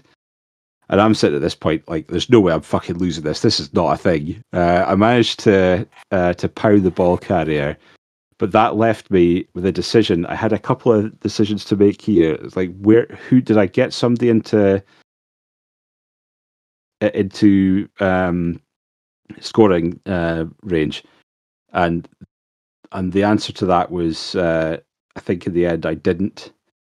Um, if I'd have picked up the ball, because I picked up the ball and then I had a, I would have had to make a pass.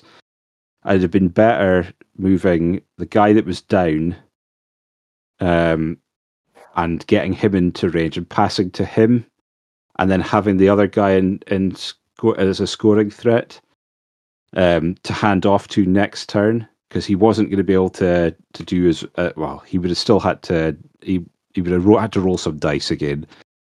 Uh, but I failed the pass and it bounced around, and that was effectively a, a one-one draw.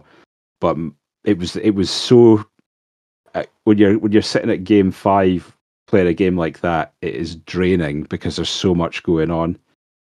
But it was still a really really fun game. Like I didn't come out of it um, pissed off. It was just a total mind fuck. So that was a sort of the end of uh, round five, and we got another team draw. So at this point, we're sitting on three wins, two draws. There's we're not going to be leaving the tournament with a, a net negative as a team.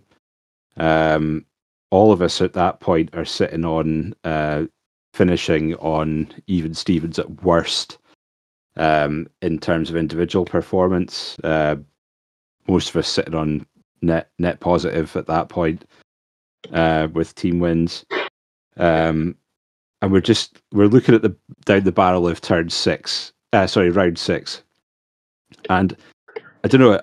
I'll I'll come to you guys in a moment, uh, but for me at this point, I was like, okay, so we've not won the thing, so there's no real pressure on here. Uh, round six.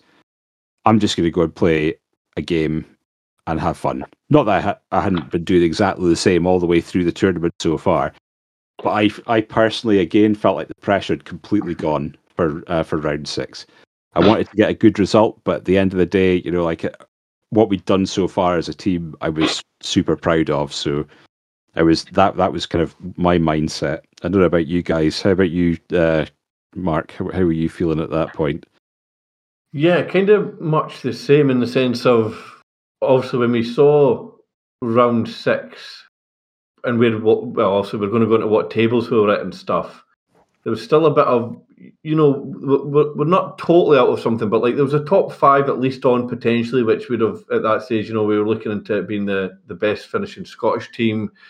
Um, you know, I I had at that point, I think I was in the opportunity for top Scot. I was on four wins and a draw, and but as a team, kind of going into it, it was at the like we're like, yeah, we're not going to win it, but we're still high enough tables that we could have still came away kind of best Scottish team that had, that had placed kind of at UKTC. So there's still a bit for me at least there to go out and motivation to make sure that I, I played a very good game six to hopefully try and you know to get that that final round win. Yeah, I think I think we established at that point that we weren't going to finish below any any Scottish teams on that day either. Um, so I think we were we knew we were going to be top Scottish team for this UKTC by that point.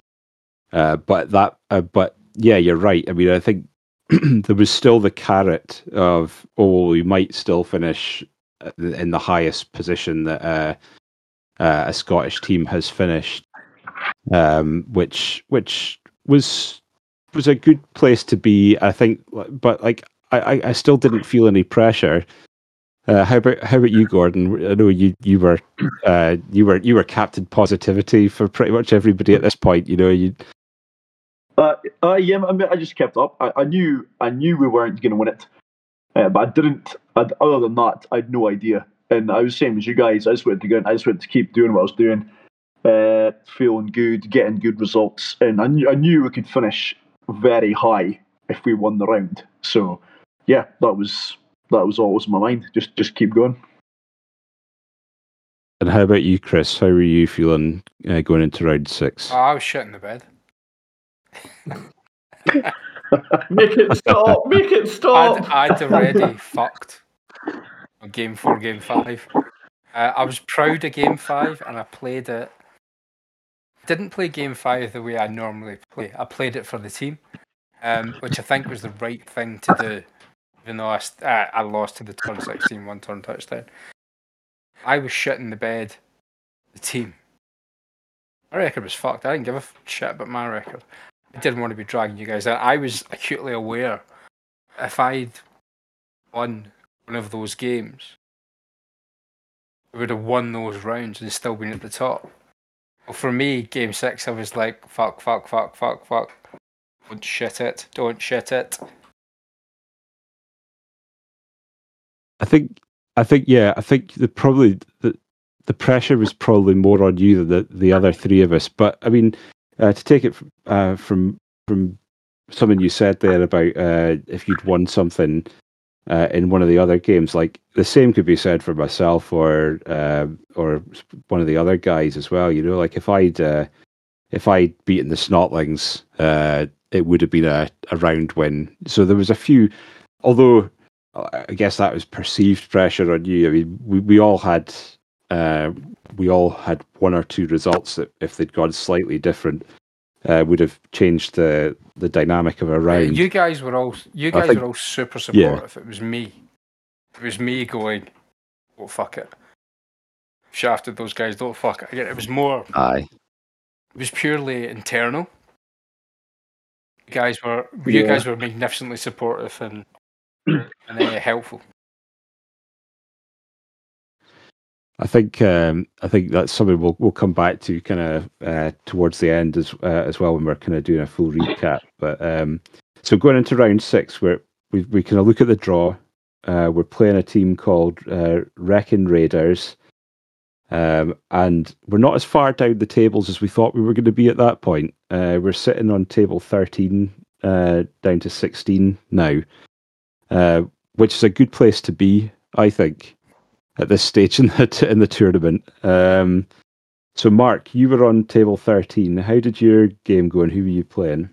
So I was playing the Fear using Khorne. Um, the Fear, another coach I know from online. Um, I was kind of five out of six for playing people that I knew, which was which made it a very good weekend for me, sort of thing. So, um, kind of sitting in the last game, I I won I didn't win the toss. My opponent won the toss, and I, I, had a few opportunities on the ball carrier. I had at least two separate instances where I could two dice sack the ball with the GFI, and both times I rolled a one on the GFI, re-rolled, and then rolled like pushes.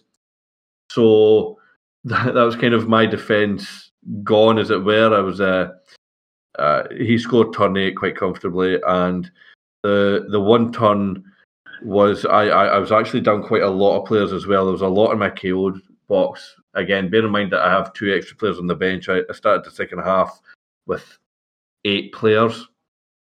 So second half rolled in, one 0 down. And I kind of was chatting a lot with you and Chile and Gordon, just saying like, is a draw good enough here, sort of thing. My my team's not really in a place to go for a win, but if we need to we could, and it was just kind of the, the the chat at that time was there was win there was there was easier wins in other games at that stage. So I I kind of made a break on the right hand side. My opponent was very happy. It was quite a weird one. My opponent was very happy to just let me stall and seemed to be like expecting me to score quickly and then give him the ball back when he kind of had like a living chores to my at that point seven or eight lizards. So he just kind of let me spend the, the most of the second half just shielding the ball in a corner.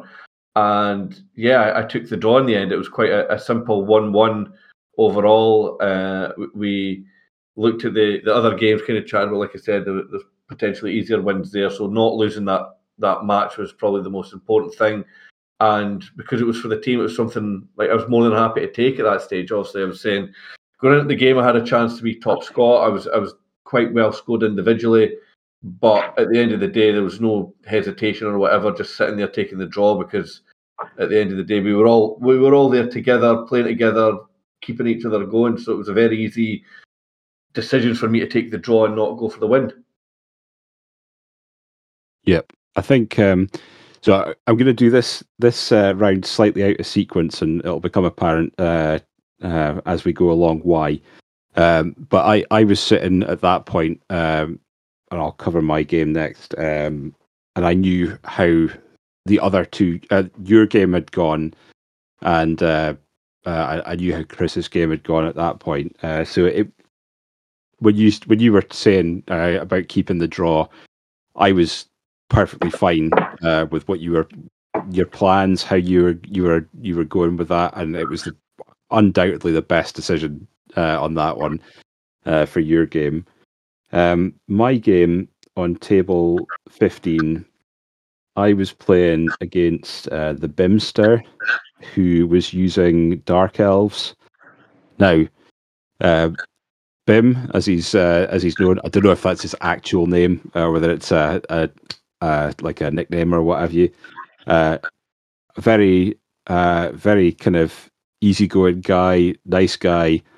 Um, my experience of him was as a, uh, online was him putting up a question about dice that were difficult to read on the Blood Bowl community and my podcast host, uh, co-host uh, Al, uh, having a a bit of an argument with somebody else on that thread about uh, using difficult to read dice, and then me going in and uh, classically uh, making it worse.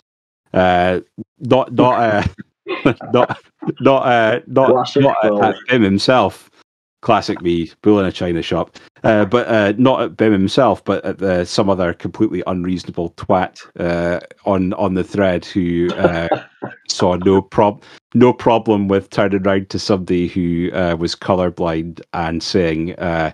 Uh, I'm not using a different set of dice because you can't fucking see them, sort of attitude. So that that that was what we were Al and I were dealing with. So this was my only experience of him. He presented a set of dice in front of me and said, I'm going to use these dice. Uh, here's a, a card with uh, the, the symbols on them. If you've got any problem with that, let me know and I won't use them. What color? What color were the dice? I thought the the dice were fine. They were black and pink, You're uh, uh, which which was e- easy for me to. yeah, it was it was easy for me to see. I actually had no problem with uh, with the symbols on the dice. It was pretty straightforward. It didn't really even need that much explanation, but I can see why he'd gone to the length of doing that. That's fine. He was also using a. It was like a a weird kind of steampunk uh, dice tower thing, uh, which um, like I'm not a fan of dice towers because they take up a lot of space on uh, but uh, down the side sometimes, and they can be a bit hit or miss depending on how shallow they are as to whether they actually landed the tray or not, which happened a couple of times. However, he was so upfront about it, about how he was going to work uh, work with it, and it was game six, and I had no problem with what he was doing at all. It was a it was a really straightforward game for me, to be honest. He made um, so I kicked to him because I as always through the whole thing, lost the um, uh, the kickoff. he got the ball. He came forward far too early and made a mistake, which allowed me a two dice on the ball carrier. He had not put a player um, to dump off to, so he had to dump off to a square, but he could only get far enough away that I could still get in touch and distance of it and get a tackle zone on it. Uh, so I knocked down the ball carrier, got a tackle zone on the ball. Um, he did manage to get um, to move my player out the way, knock him down, and pick up the ball again and move forward. But then, like I had a I had a good. Uh, I think I'd taken off at least one player by that point. I had a good handle of uh, where he was going, and I knew he could only make one route through, and he needed to one dice to do it, and it was one dice into one dice. Um, and he managed to knock the player down, but he still had to dodge players through, and I think he ended up um, getting a, uh, getting the ball carrier through, but then the player that was going to be screening failed the dodge, which meant I then had another two dice hit on the ball carrier. This time, no dump off. Uh, managed to knock the ball out of the uh, the guy uh, the guy's hand. Uh, got the ball uh, and I didn't have enough players to make a cage, but I had enough to make sure he uh, the best he was getting it was a one dice, which I think he failed in the end. And I ran up the the side of the pitch and uh, managed to kind of uh, make a decent enough screen uh, that he could only get players around in front of me. But he did do shenanigans dive, knock the ball out of my hands, uh, and it it ended up in a tackle zone. And at this time, I'm like, well, I mean, uh, worst case scenario here, he can't score. He's not got anybody in scoring distance. Worst case scenario here, I'm going into my drive uh, on on nil nil. best case scenario, I'm getting a touchdown so what I had to do was um, knock a player down, make a a three up dodge, um, a four up pickup, a three up dodge, and score. And I managed that. I still had a reroll at that point as well, so I, I think it fairly likely it was. It that was great. Uh, I was uh, buoyed by that in terms of uh, my enthusiasm game at that point. Uh, the pressure was completely off me at that point. He's kicking to me. Uh, I'd thinned out his team a fair bit by then. I think he's he had like nine players uh, to start the second half. I still had the full eleven. Um, I got the ball, caged up. He made a couple of attempts to kind of uh, get on the back of the cage. I think I went through a spell of a couple of turns where I was just taking players off um, or he was failing things. He used pretty much all of his rerolls very early on. I ground my way up, and at this point, I'm kind of looking around at what's happening, uh, things here, and I'm I'm thinking, I don't actually have to score here. I've already got the win. Um, what I have to do is make sure he doesn't get a chance to uh, to jump in and and get the um, the ball out and make it a draw. Um, so I'd I'd gone with making it like sixes to get into the cage. Uh, if he needed to, if he did get in, it was going to be two dice uphill all day, every day because I had guard on each corner. Um, so I I I made the decision that I wasn't going to score because if I moved too far forward, I was going to open it up to him it was going to make it easier for him to get into the cage.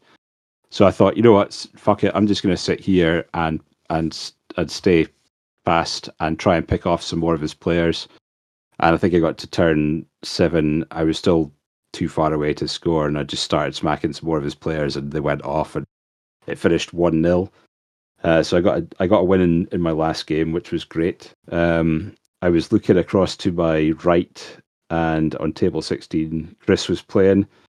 How did your game go, Chris?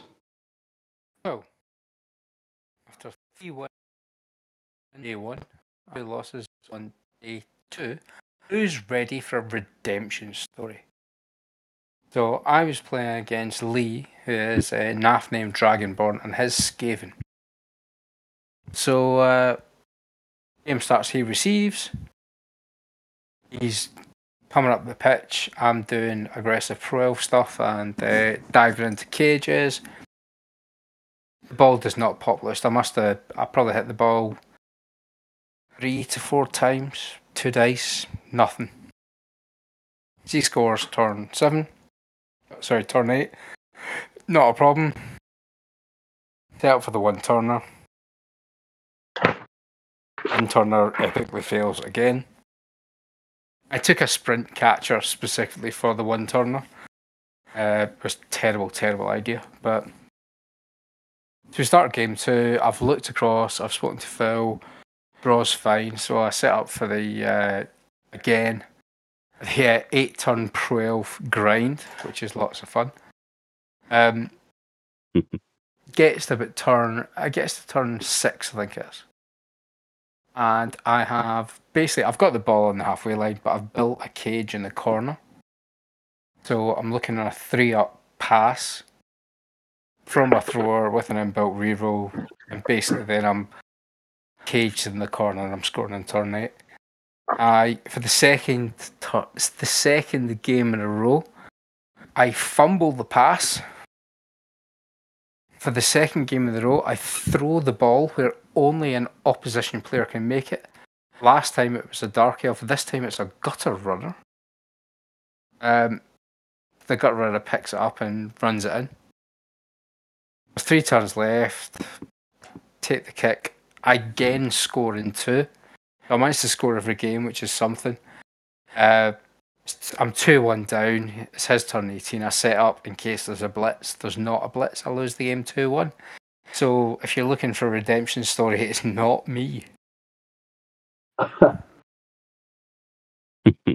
yeah, I think I think that was a, that was an, another unlucky one. You know, like um, I I don't think the the sprint uh, catch was a bad idea because um, like if you have six one turn touchdown attempts, law of averages, you're probably going to score at least one of them.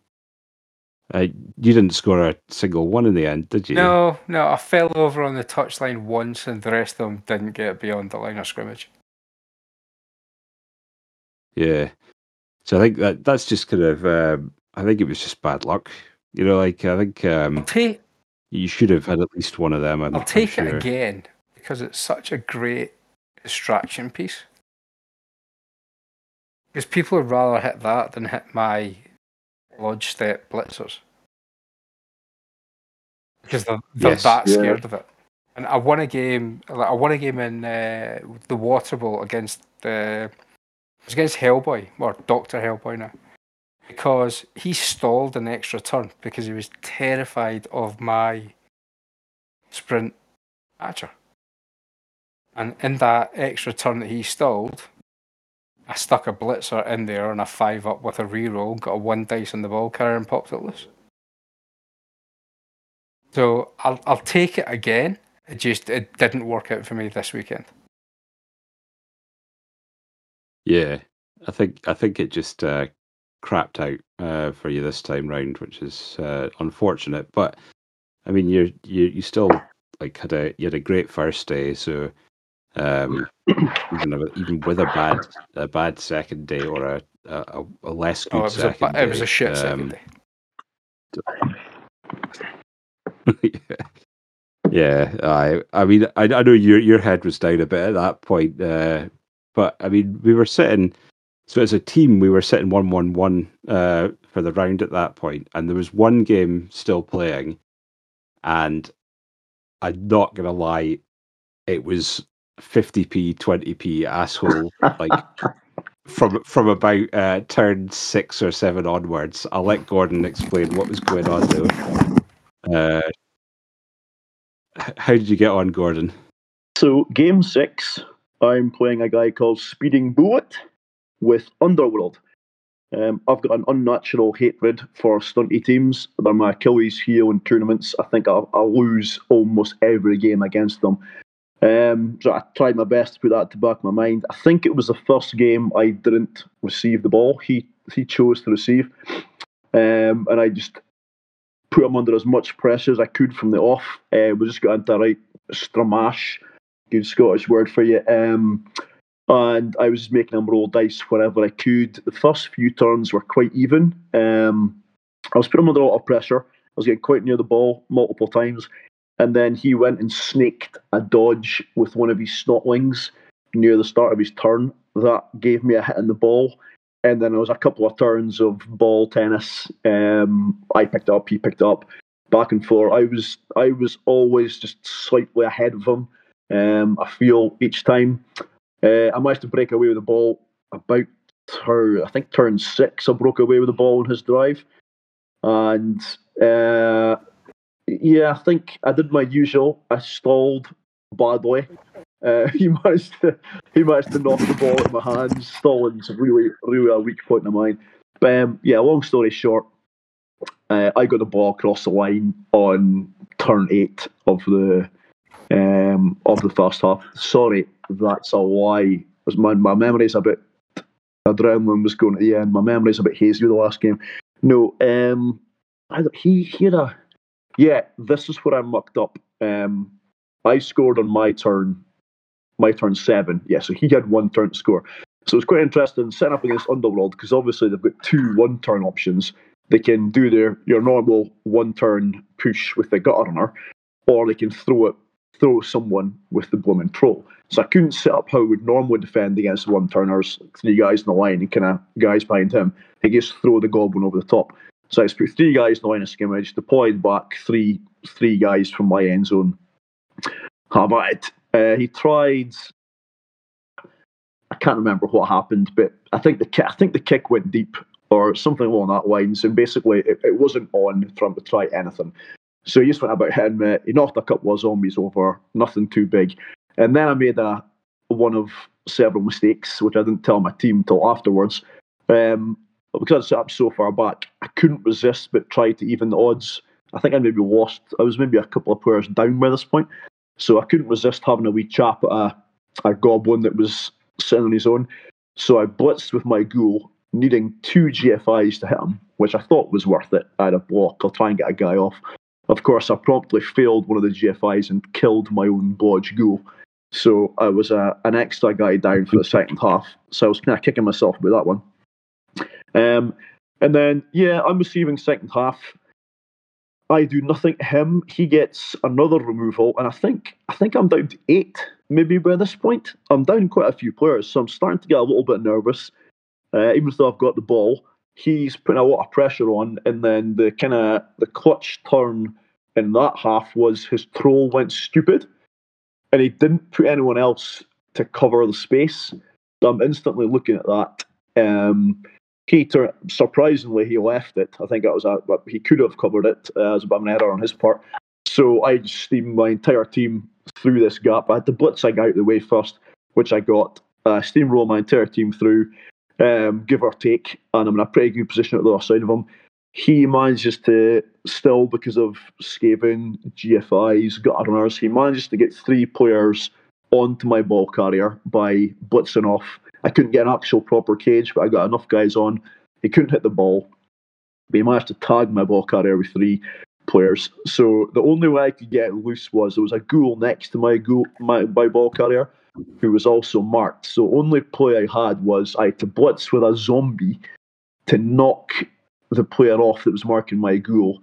Of course, I roll double both down with the unskilled zombie. Luckily on the reroll, I got the push, pushed his player out of the way. My ghoul, which was still marked by multiple players, casually handed it off to his friend, um, which my opponent was kind of was like it was a kind of oh, gotcha moment. He didn't really see that coming until until then.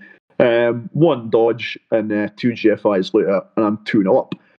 Um, yeah, by this point, there's only, I think, about four turns left, but I'm down quite a few players. Um, so I'm feeling confident about the score, but yeah, not so confident about the, the way the game's going as such. And then he gets a quick score. There's nothing I can do to stop him. They got on our, they got on our blast through uh, to make it 2 1. So I think I'm maybe down I mean, I think I had eight guys um, at the end there. So I've got I've got two turns to hang on for a win. He's got his entire team. I'm multiple guys down, so I deploy as much of my players in the middle of the park as possible. Um, by this point, I think all other games are over, and for the first point in the entire weekend, the nerves just come at me from fucking every angle imaginable. Um, well, I can't can't possibly throw this away. Uh, the gate the first half went really well. I never turned round at any point, but I could sense there was people hovering around behind me. Uh, I think Phil said later on he kind of kept people away. It was getting a bit important. Uh, my opponent was on top of the game by this point, and I was I was starting to wobble a bit, to be honest. Um, but the kick, his kick went pretty central. Um, I, I got as many players around the ball. I kept my three zombies not in a scrimmage, had two, I still my two mummies, which was quite good. I managed to get all my players near the ball, but I couldn't get caged up. It was central, but it was quite a deep kick.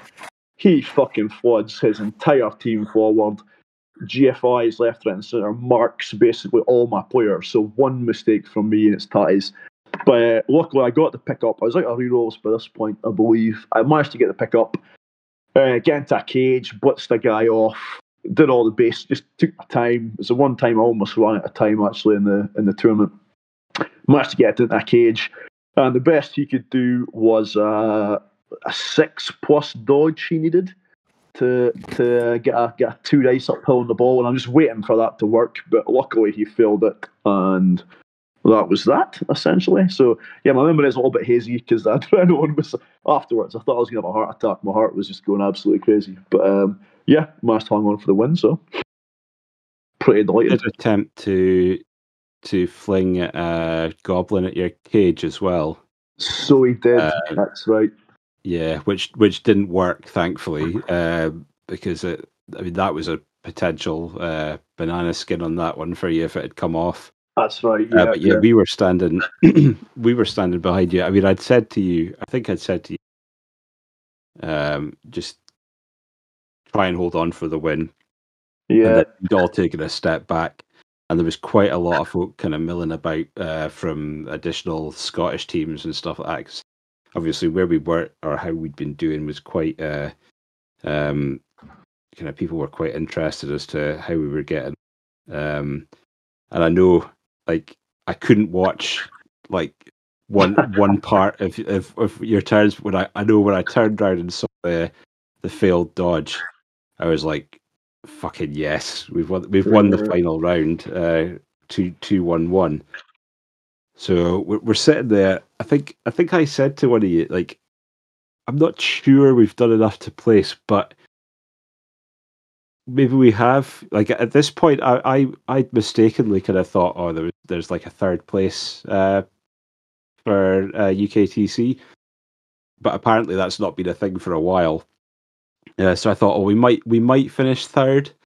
Um, I mean, at best, um, I know we've not won it, but we might. For me, third. the what had become apparent at this point was UKT, UKTC is the best one day tournament.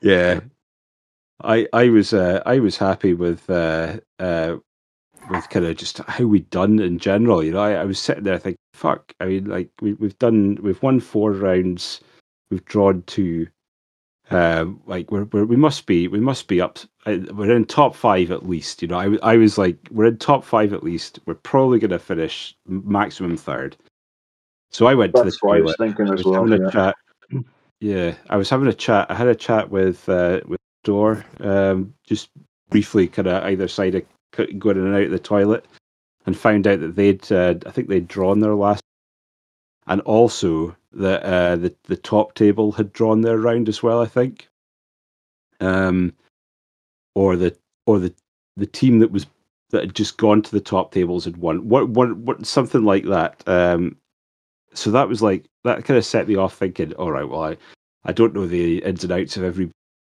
kind of tiebreakers here, but like I'm pretty sure third third's nailed on here. So I came back to the guys, and it was like we normally, like just just for clarity here, uh, given how far we live away from York, uh, Chris accepted. Uh, we we normally hightail it pretty quickly in a non-disrespectful way because we we're driving back uh, from York to Aberdeen that night, and it's what seven hours, seven and a half hours in the car. Uh, so the quicker we get away, the better normally. But I'd said to the guys, like, there's a good chance we might might place here, uh, expected third. So do you want to hang around and, and just make sure that's the case? Everybody was was in agreement that we would hang around for it. Um, the excruciating fifteen to twenty minutes of of waiting for the results. Uh, sort of um, dragged dragged as it does all the time, and um, I'm sitting ne- or standing next to the guys, and Brendan um, starts making his announcements, and as soon as he said the word Scottish. Uh, first, it was first when you went second place. You went second place first. yeah, And I think I looked at you and went, "Oh fuck!" As in, like it's Yeah. not a yeah, third there's no place. third. Yeah, and then he went Uh, from Scotland, and then we just kind of looked at each other like, "No fucking way." Aye. So I mean, I I was at that point. I think I the photographs tell this story completely. Um, we got up on the stage, and uh, like this is the first time this has happened for a Scottish team uh, to go to UKTC and finish uh, in a placing uh, position, uh, and for it to be myself, uh, Gordon, Mark, and Chris was great. And like as soon as we were presented the trophy, the whole hall erupted, and I've never felt so equally sort of awkward and popular at the same time. You know, it's one of these weird, weird kind of moments where you're kind of like uh, you're almost embarrassed by your own uh, goodness, like at something. You think I you think were embarrassed to get a anybody who trophy? knows Scottish people, I've got a kind of, I've got a kind of half raised kind of yeah, like, you I read by the team. Thank you very much. Chris, Chris does in the photo look like he's just kind of appeared from nowhere and photo bombed it with his own trophy. Like, yeah, they're here too. Yeah, I am. I'm just this random guy who's picked one up. Yeah, these guys are celebrating. I'm just going, hello. I think I think it's weird though because it's like one of these things, and it's a Scottish thing. I think where we kind of uh, we under undersell our own ability sometimes, uh, but that's Yeah, generally from a place of uh, people either writing us off completely, uh, or um, us writing ourselves off. Um, and I think it was one of these situations where we'd kind of written ourselves off, and we're just overly surprised as to where we'd finished.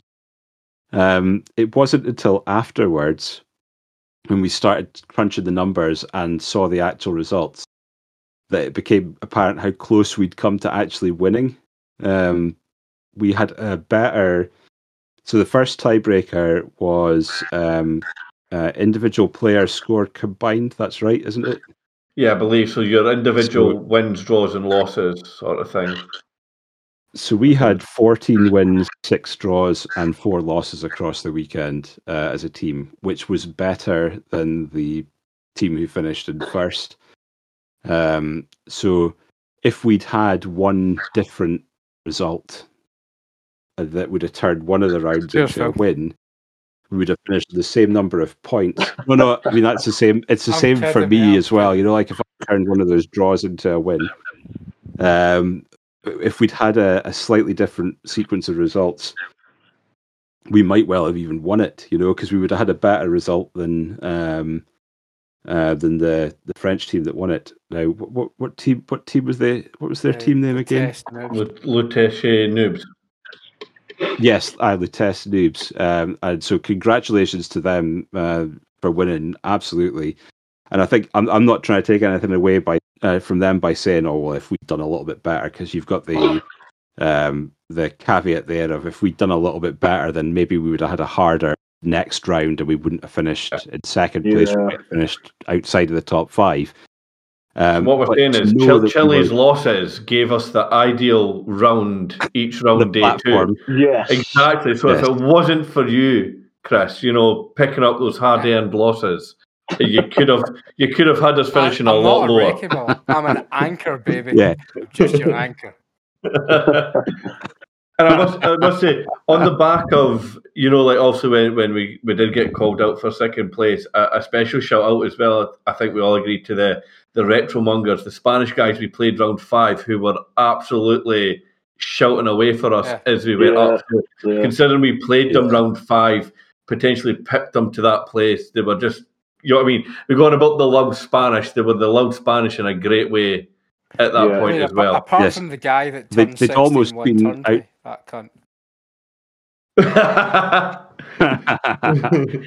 They'd almost uh, been outshined by their, and, and, we'd almost been outshined by the uh, the Lutece uh, noobs uh, popping their own champagne uh, uh, prematurely, um, uh, which was quite funny as well. Um, yeah, there was.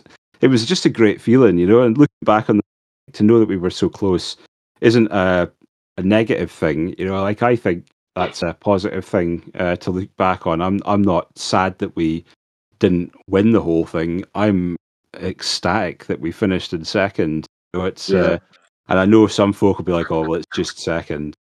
Uh, but to have a Scottish team finish second at UKTC shows uh, how far the Scottish Blood Bowl community has come and improved over the past couple of years. Um, it's over the past five years, you know. Um, so yeah, it's absolutely great to uh, to have been in that experience, uh, to have that experience, and to come away second as a team. And I, I as a captain, you know, like I've said this uh, to you guys as well, you know, like just having you guys just be to play your natural games and get what you needed when you needed to, uh, regardless of the result. And and you guys, uh, in fact, Chris, you touched on it earlier on the the the the support for each other all the way through. You know that that that's part of the of the the strength of the team that we had was we were all behind each other regardless of the result. Yeah, there was no making somebody feel like they'd let the side down by not winning or or or losing or whatever. You know, we, we all wanted everybody to dig in and everybody dug in and everybody did what they needed to. I was just blown away by that. And I think it was a it was testament to how strong the team was. Um, even if you just looked at this individual paper, all four of those guys are are reasonable Blood Bowl players. You know, got a tournament win uh, here, there, or whatever. Uh, they've all. Or who are those guys? Over, over a hundred uh, games. They're not exactly set the world alight with what uh, they've done, but they're they they know what they're doing. Like even if you look at that, you probably wouldn't have said those guys are going to finish in second. So it was it was a great experience. Great experience. Thank thank you all for contributing to that from from me personally. Well, I, I had an absolutely great time. As as someone who was and, invited and, at the last you know, at the end to come along and join, thank you very much for that. Uh, you know, for me, if McNug- if McNugget had, w- had won that game instead of drawing it, it would have been much better. Fucking lose I I just like to say, you know, like obviously, it must have been a bit more awkward for you, um, Chili. Chili's your deep throat and your mic here as uh, yeah, for for us as well, kind of me, Gordon and Phil coming down on each other. I think they really fitted well within the team, and just as Phil saying, we all just kind of played our own game, kept each other going, and like you said, like most people say, there's nothing special about each of those coaches, but I think it shows the difference in taking the time, picking like the races that aren't only going to be the best races for the the skill package or that, but what each player can use. So Gordon knowing exactly when to push with these he's undead or Phil knowing exactly when to um, not beat snotlings and stuff. So it, all worked out well.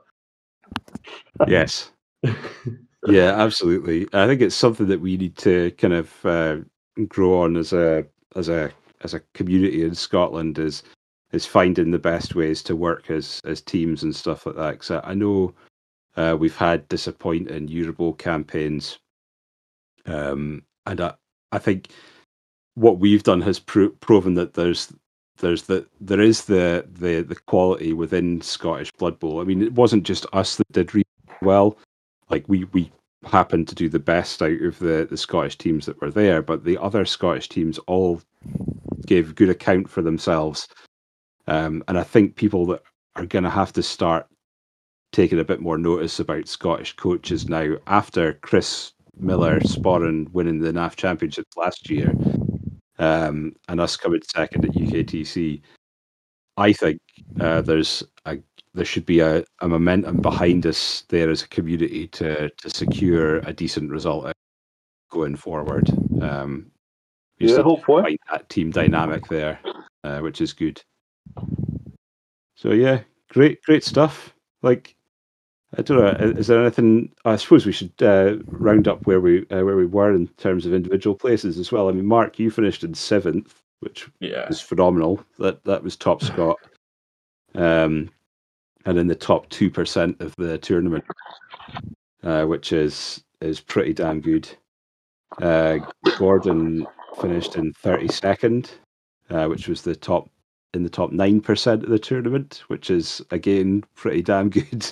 I'll take that. Um, I finished in I finished in fortieth, so just a couple of places uh, behind There's no need to uh, cover it. Um, with well, but I mean, you're saying that though. Like uh, I, fi- I finished in percent, but even even going three or three, Chris, you, you finished 150th out of 340 something. yeah. I would say, Phil, let him know who he finished just above in 151st place. I'll I'll I'll do that. two two seconds. I'll get that up on the screen and confirm. Because uh, like it, like you did finish above some pretty good players. Chris, I do need to Uh, quickly yes. say as well, regardless of what happened on day two, um, great, great day one, great team player, but also we wouldn't have actually had a team if you hadn't played for us. So we, we wouldn't have had the opportunity to do it. So c- can't thank you enough for, for getting involved. Like seriously, it totally Yeah. saved it. We, we wouldn't even been there basically. So Oh, thank you very much. Thank you very much So for you inviting finished, me, boys. uh, and I'd love to play again next season, but I think some of you might be playing for Team Scotland next year. No, no, no, no. There's, there won't be a. Uh, well, I don't know. We'll see. uh, like, I, I think. Uh, I think uh, next year. Next year, we're aiming to go to two guys, one dice cup again. And I think. Well, I, I've put in a team already. Um, um, so, so slots in there. I'm just waiting on uh, Gordon and yourself uh, confirming whether to be interested in uh, Uh, joining That's the it. team again. Whilst live on the podcast, are you both willing to commit to Phil's two guys, one Dice Cup I, team? I'll, yeah. I'll play day one. No, How's let's not put on the spot like day that. I was sub you out on day two. No, um, I know. I know you have to negotiate with your uh, partners uh, about uh, playing in the same way that I do. So uh, we won't put you on the spot with that. Uh, but I do know that uh, Nugget is, uh, has uh, departed us uh, to play with uh, one of the other Aberdeens, uh, which is which is fine. traitor. Uh, he's peaked peaked with us. Uh, uh, he's uh, he needs to move move out to to to grow as a, an individual uh, or whatever. It's fine if he plays. friends. We'll play against them day one Yes. because he's in for an Aberdeen team. And we're on top table. He's on Yeah, bottom we'll table. so down. Yes, No, no, no. What'll happen is yes. we'll, we'll, I'll play you day two, I and then we'll see what happens because we know what I thought it your day two day record's like. a, a one day tournament. I've got no idea what you're talking about. but yeah. No, it, it's great. I, we will definitely be uh, back with a team next year. Um, hopefully, uh, try and do well again. I I don't want to sort of uh, say we would be challenging for first or second again because I think legitimately, I think that was uh, uh, kind of uh, An it overachievement. was ev- everything. No, I don't think I don't think overachievement fair. I think we we did played well and and deserved to be where we were. Um, Yeah. I think repeating it's difficult um, for sure. Um, I don't think you see many teams doing first and second multiple times over consecutive years. So No. we'll see. It's not impossible, but we'll uh, we'll give it our best. Fine. as, uh, as long as we finish above McNuggets team, Uh, we'll be grand. I, yes, I was Oh, going to make- exactly you what I was going to say. Chris. Yeah, I, I was going to say exactly the same thing there. As long as we the shit, it's, no, it's uh, it'll be it'll be fine. I'm really looking forward to next year's one. We've got plenty of tournaments between us with it uh, to August, but Um, but yeah, One, uh, I'd like to just say one quick last wee thing. I forgot to say earlier. I don't have no idea if he listens to this or not, but um, Hargrim, my opponent from Game Four, great guy, and considering how much of a beating he took dice wise, he was like really nice afterwards. Came up, massive congratulations on us being runners up, big hug and stuff. So yeah, fair play. If you're that was a if you listen if you were does listen to this, so it was much appreciated. Everyone I played against, everyone not I played against was was an actually. absolute fucking gent, and I had a great time, and you know it was good fun. Oh, likewise. I'd just like yeah, to say I that feel um, as well. Yeah, I just like to say that Hellboy's an absolute dick for calling himself Dick Doctor Hellboy now and got exactly what he deserved for doing it. So I hope he continues to shit the bed at tournaments, being a doctor. Wow. Stop being a pretentious wanker, He's Hellboy. not. He's not doing well. He, Wow. he Uh, lost against these me are not- Water before he got his doctorate, and he lost against you at UKTC after he got his doctorate. So uh, After it. Yeah. I'd like to say, like, I totally saved up not swearing this whole recording just to build up to that ending where I just fired about six F bombs about Hellboy away. I mean, the, the the thoughts of the thoughts of McNaughton are not uh, indicative of the rest of year, but uh, but uh, but yeah, why not? Um, I know uh, I know Andy's probably uh, Andy Day was probably reluctant to play Scottish coaches after his experience at the Welsh Open and then at, Yeah. and at UKTC as well. Think he Um, played four but, Scottish um, coaches at the Welsh Open in a row. yeah, uh, was it four? It was definitely three. I think because he played Loki sure game four. Oh, maybe. Yeah, Yeah. I don't. I don't know.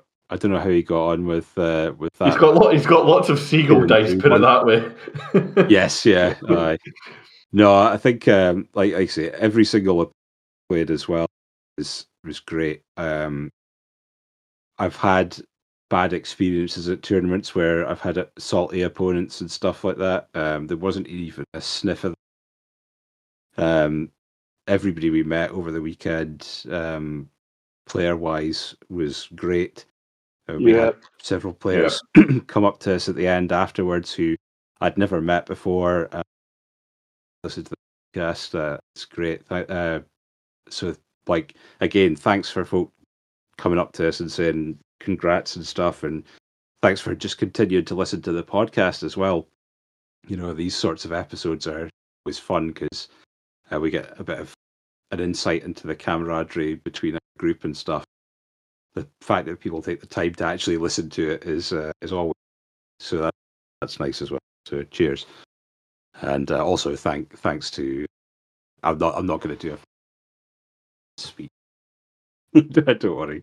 But yeah, it, was it was great. I loved it. Fucking awesome, amazing tournament. Can't wait till next year. Thanks again, guys. Thanks so much for coming. Any final words from anybody before? No, silence. We're all good. And that's you, out.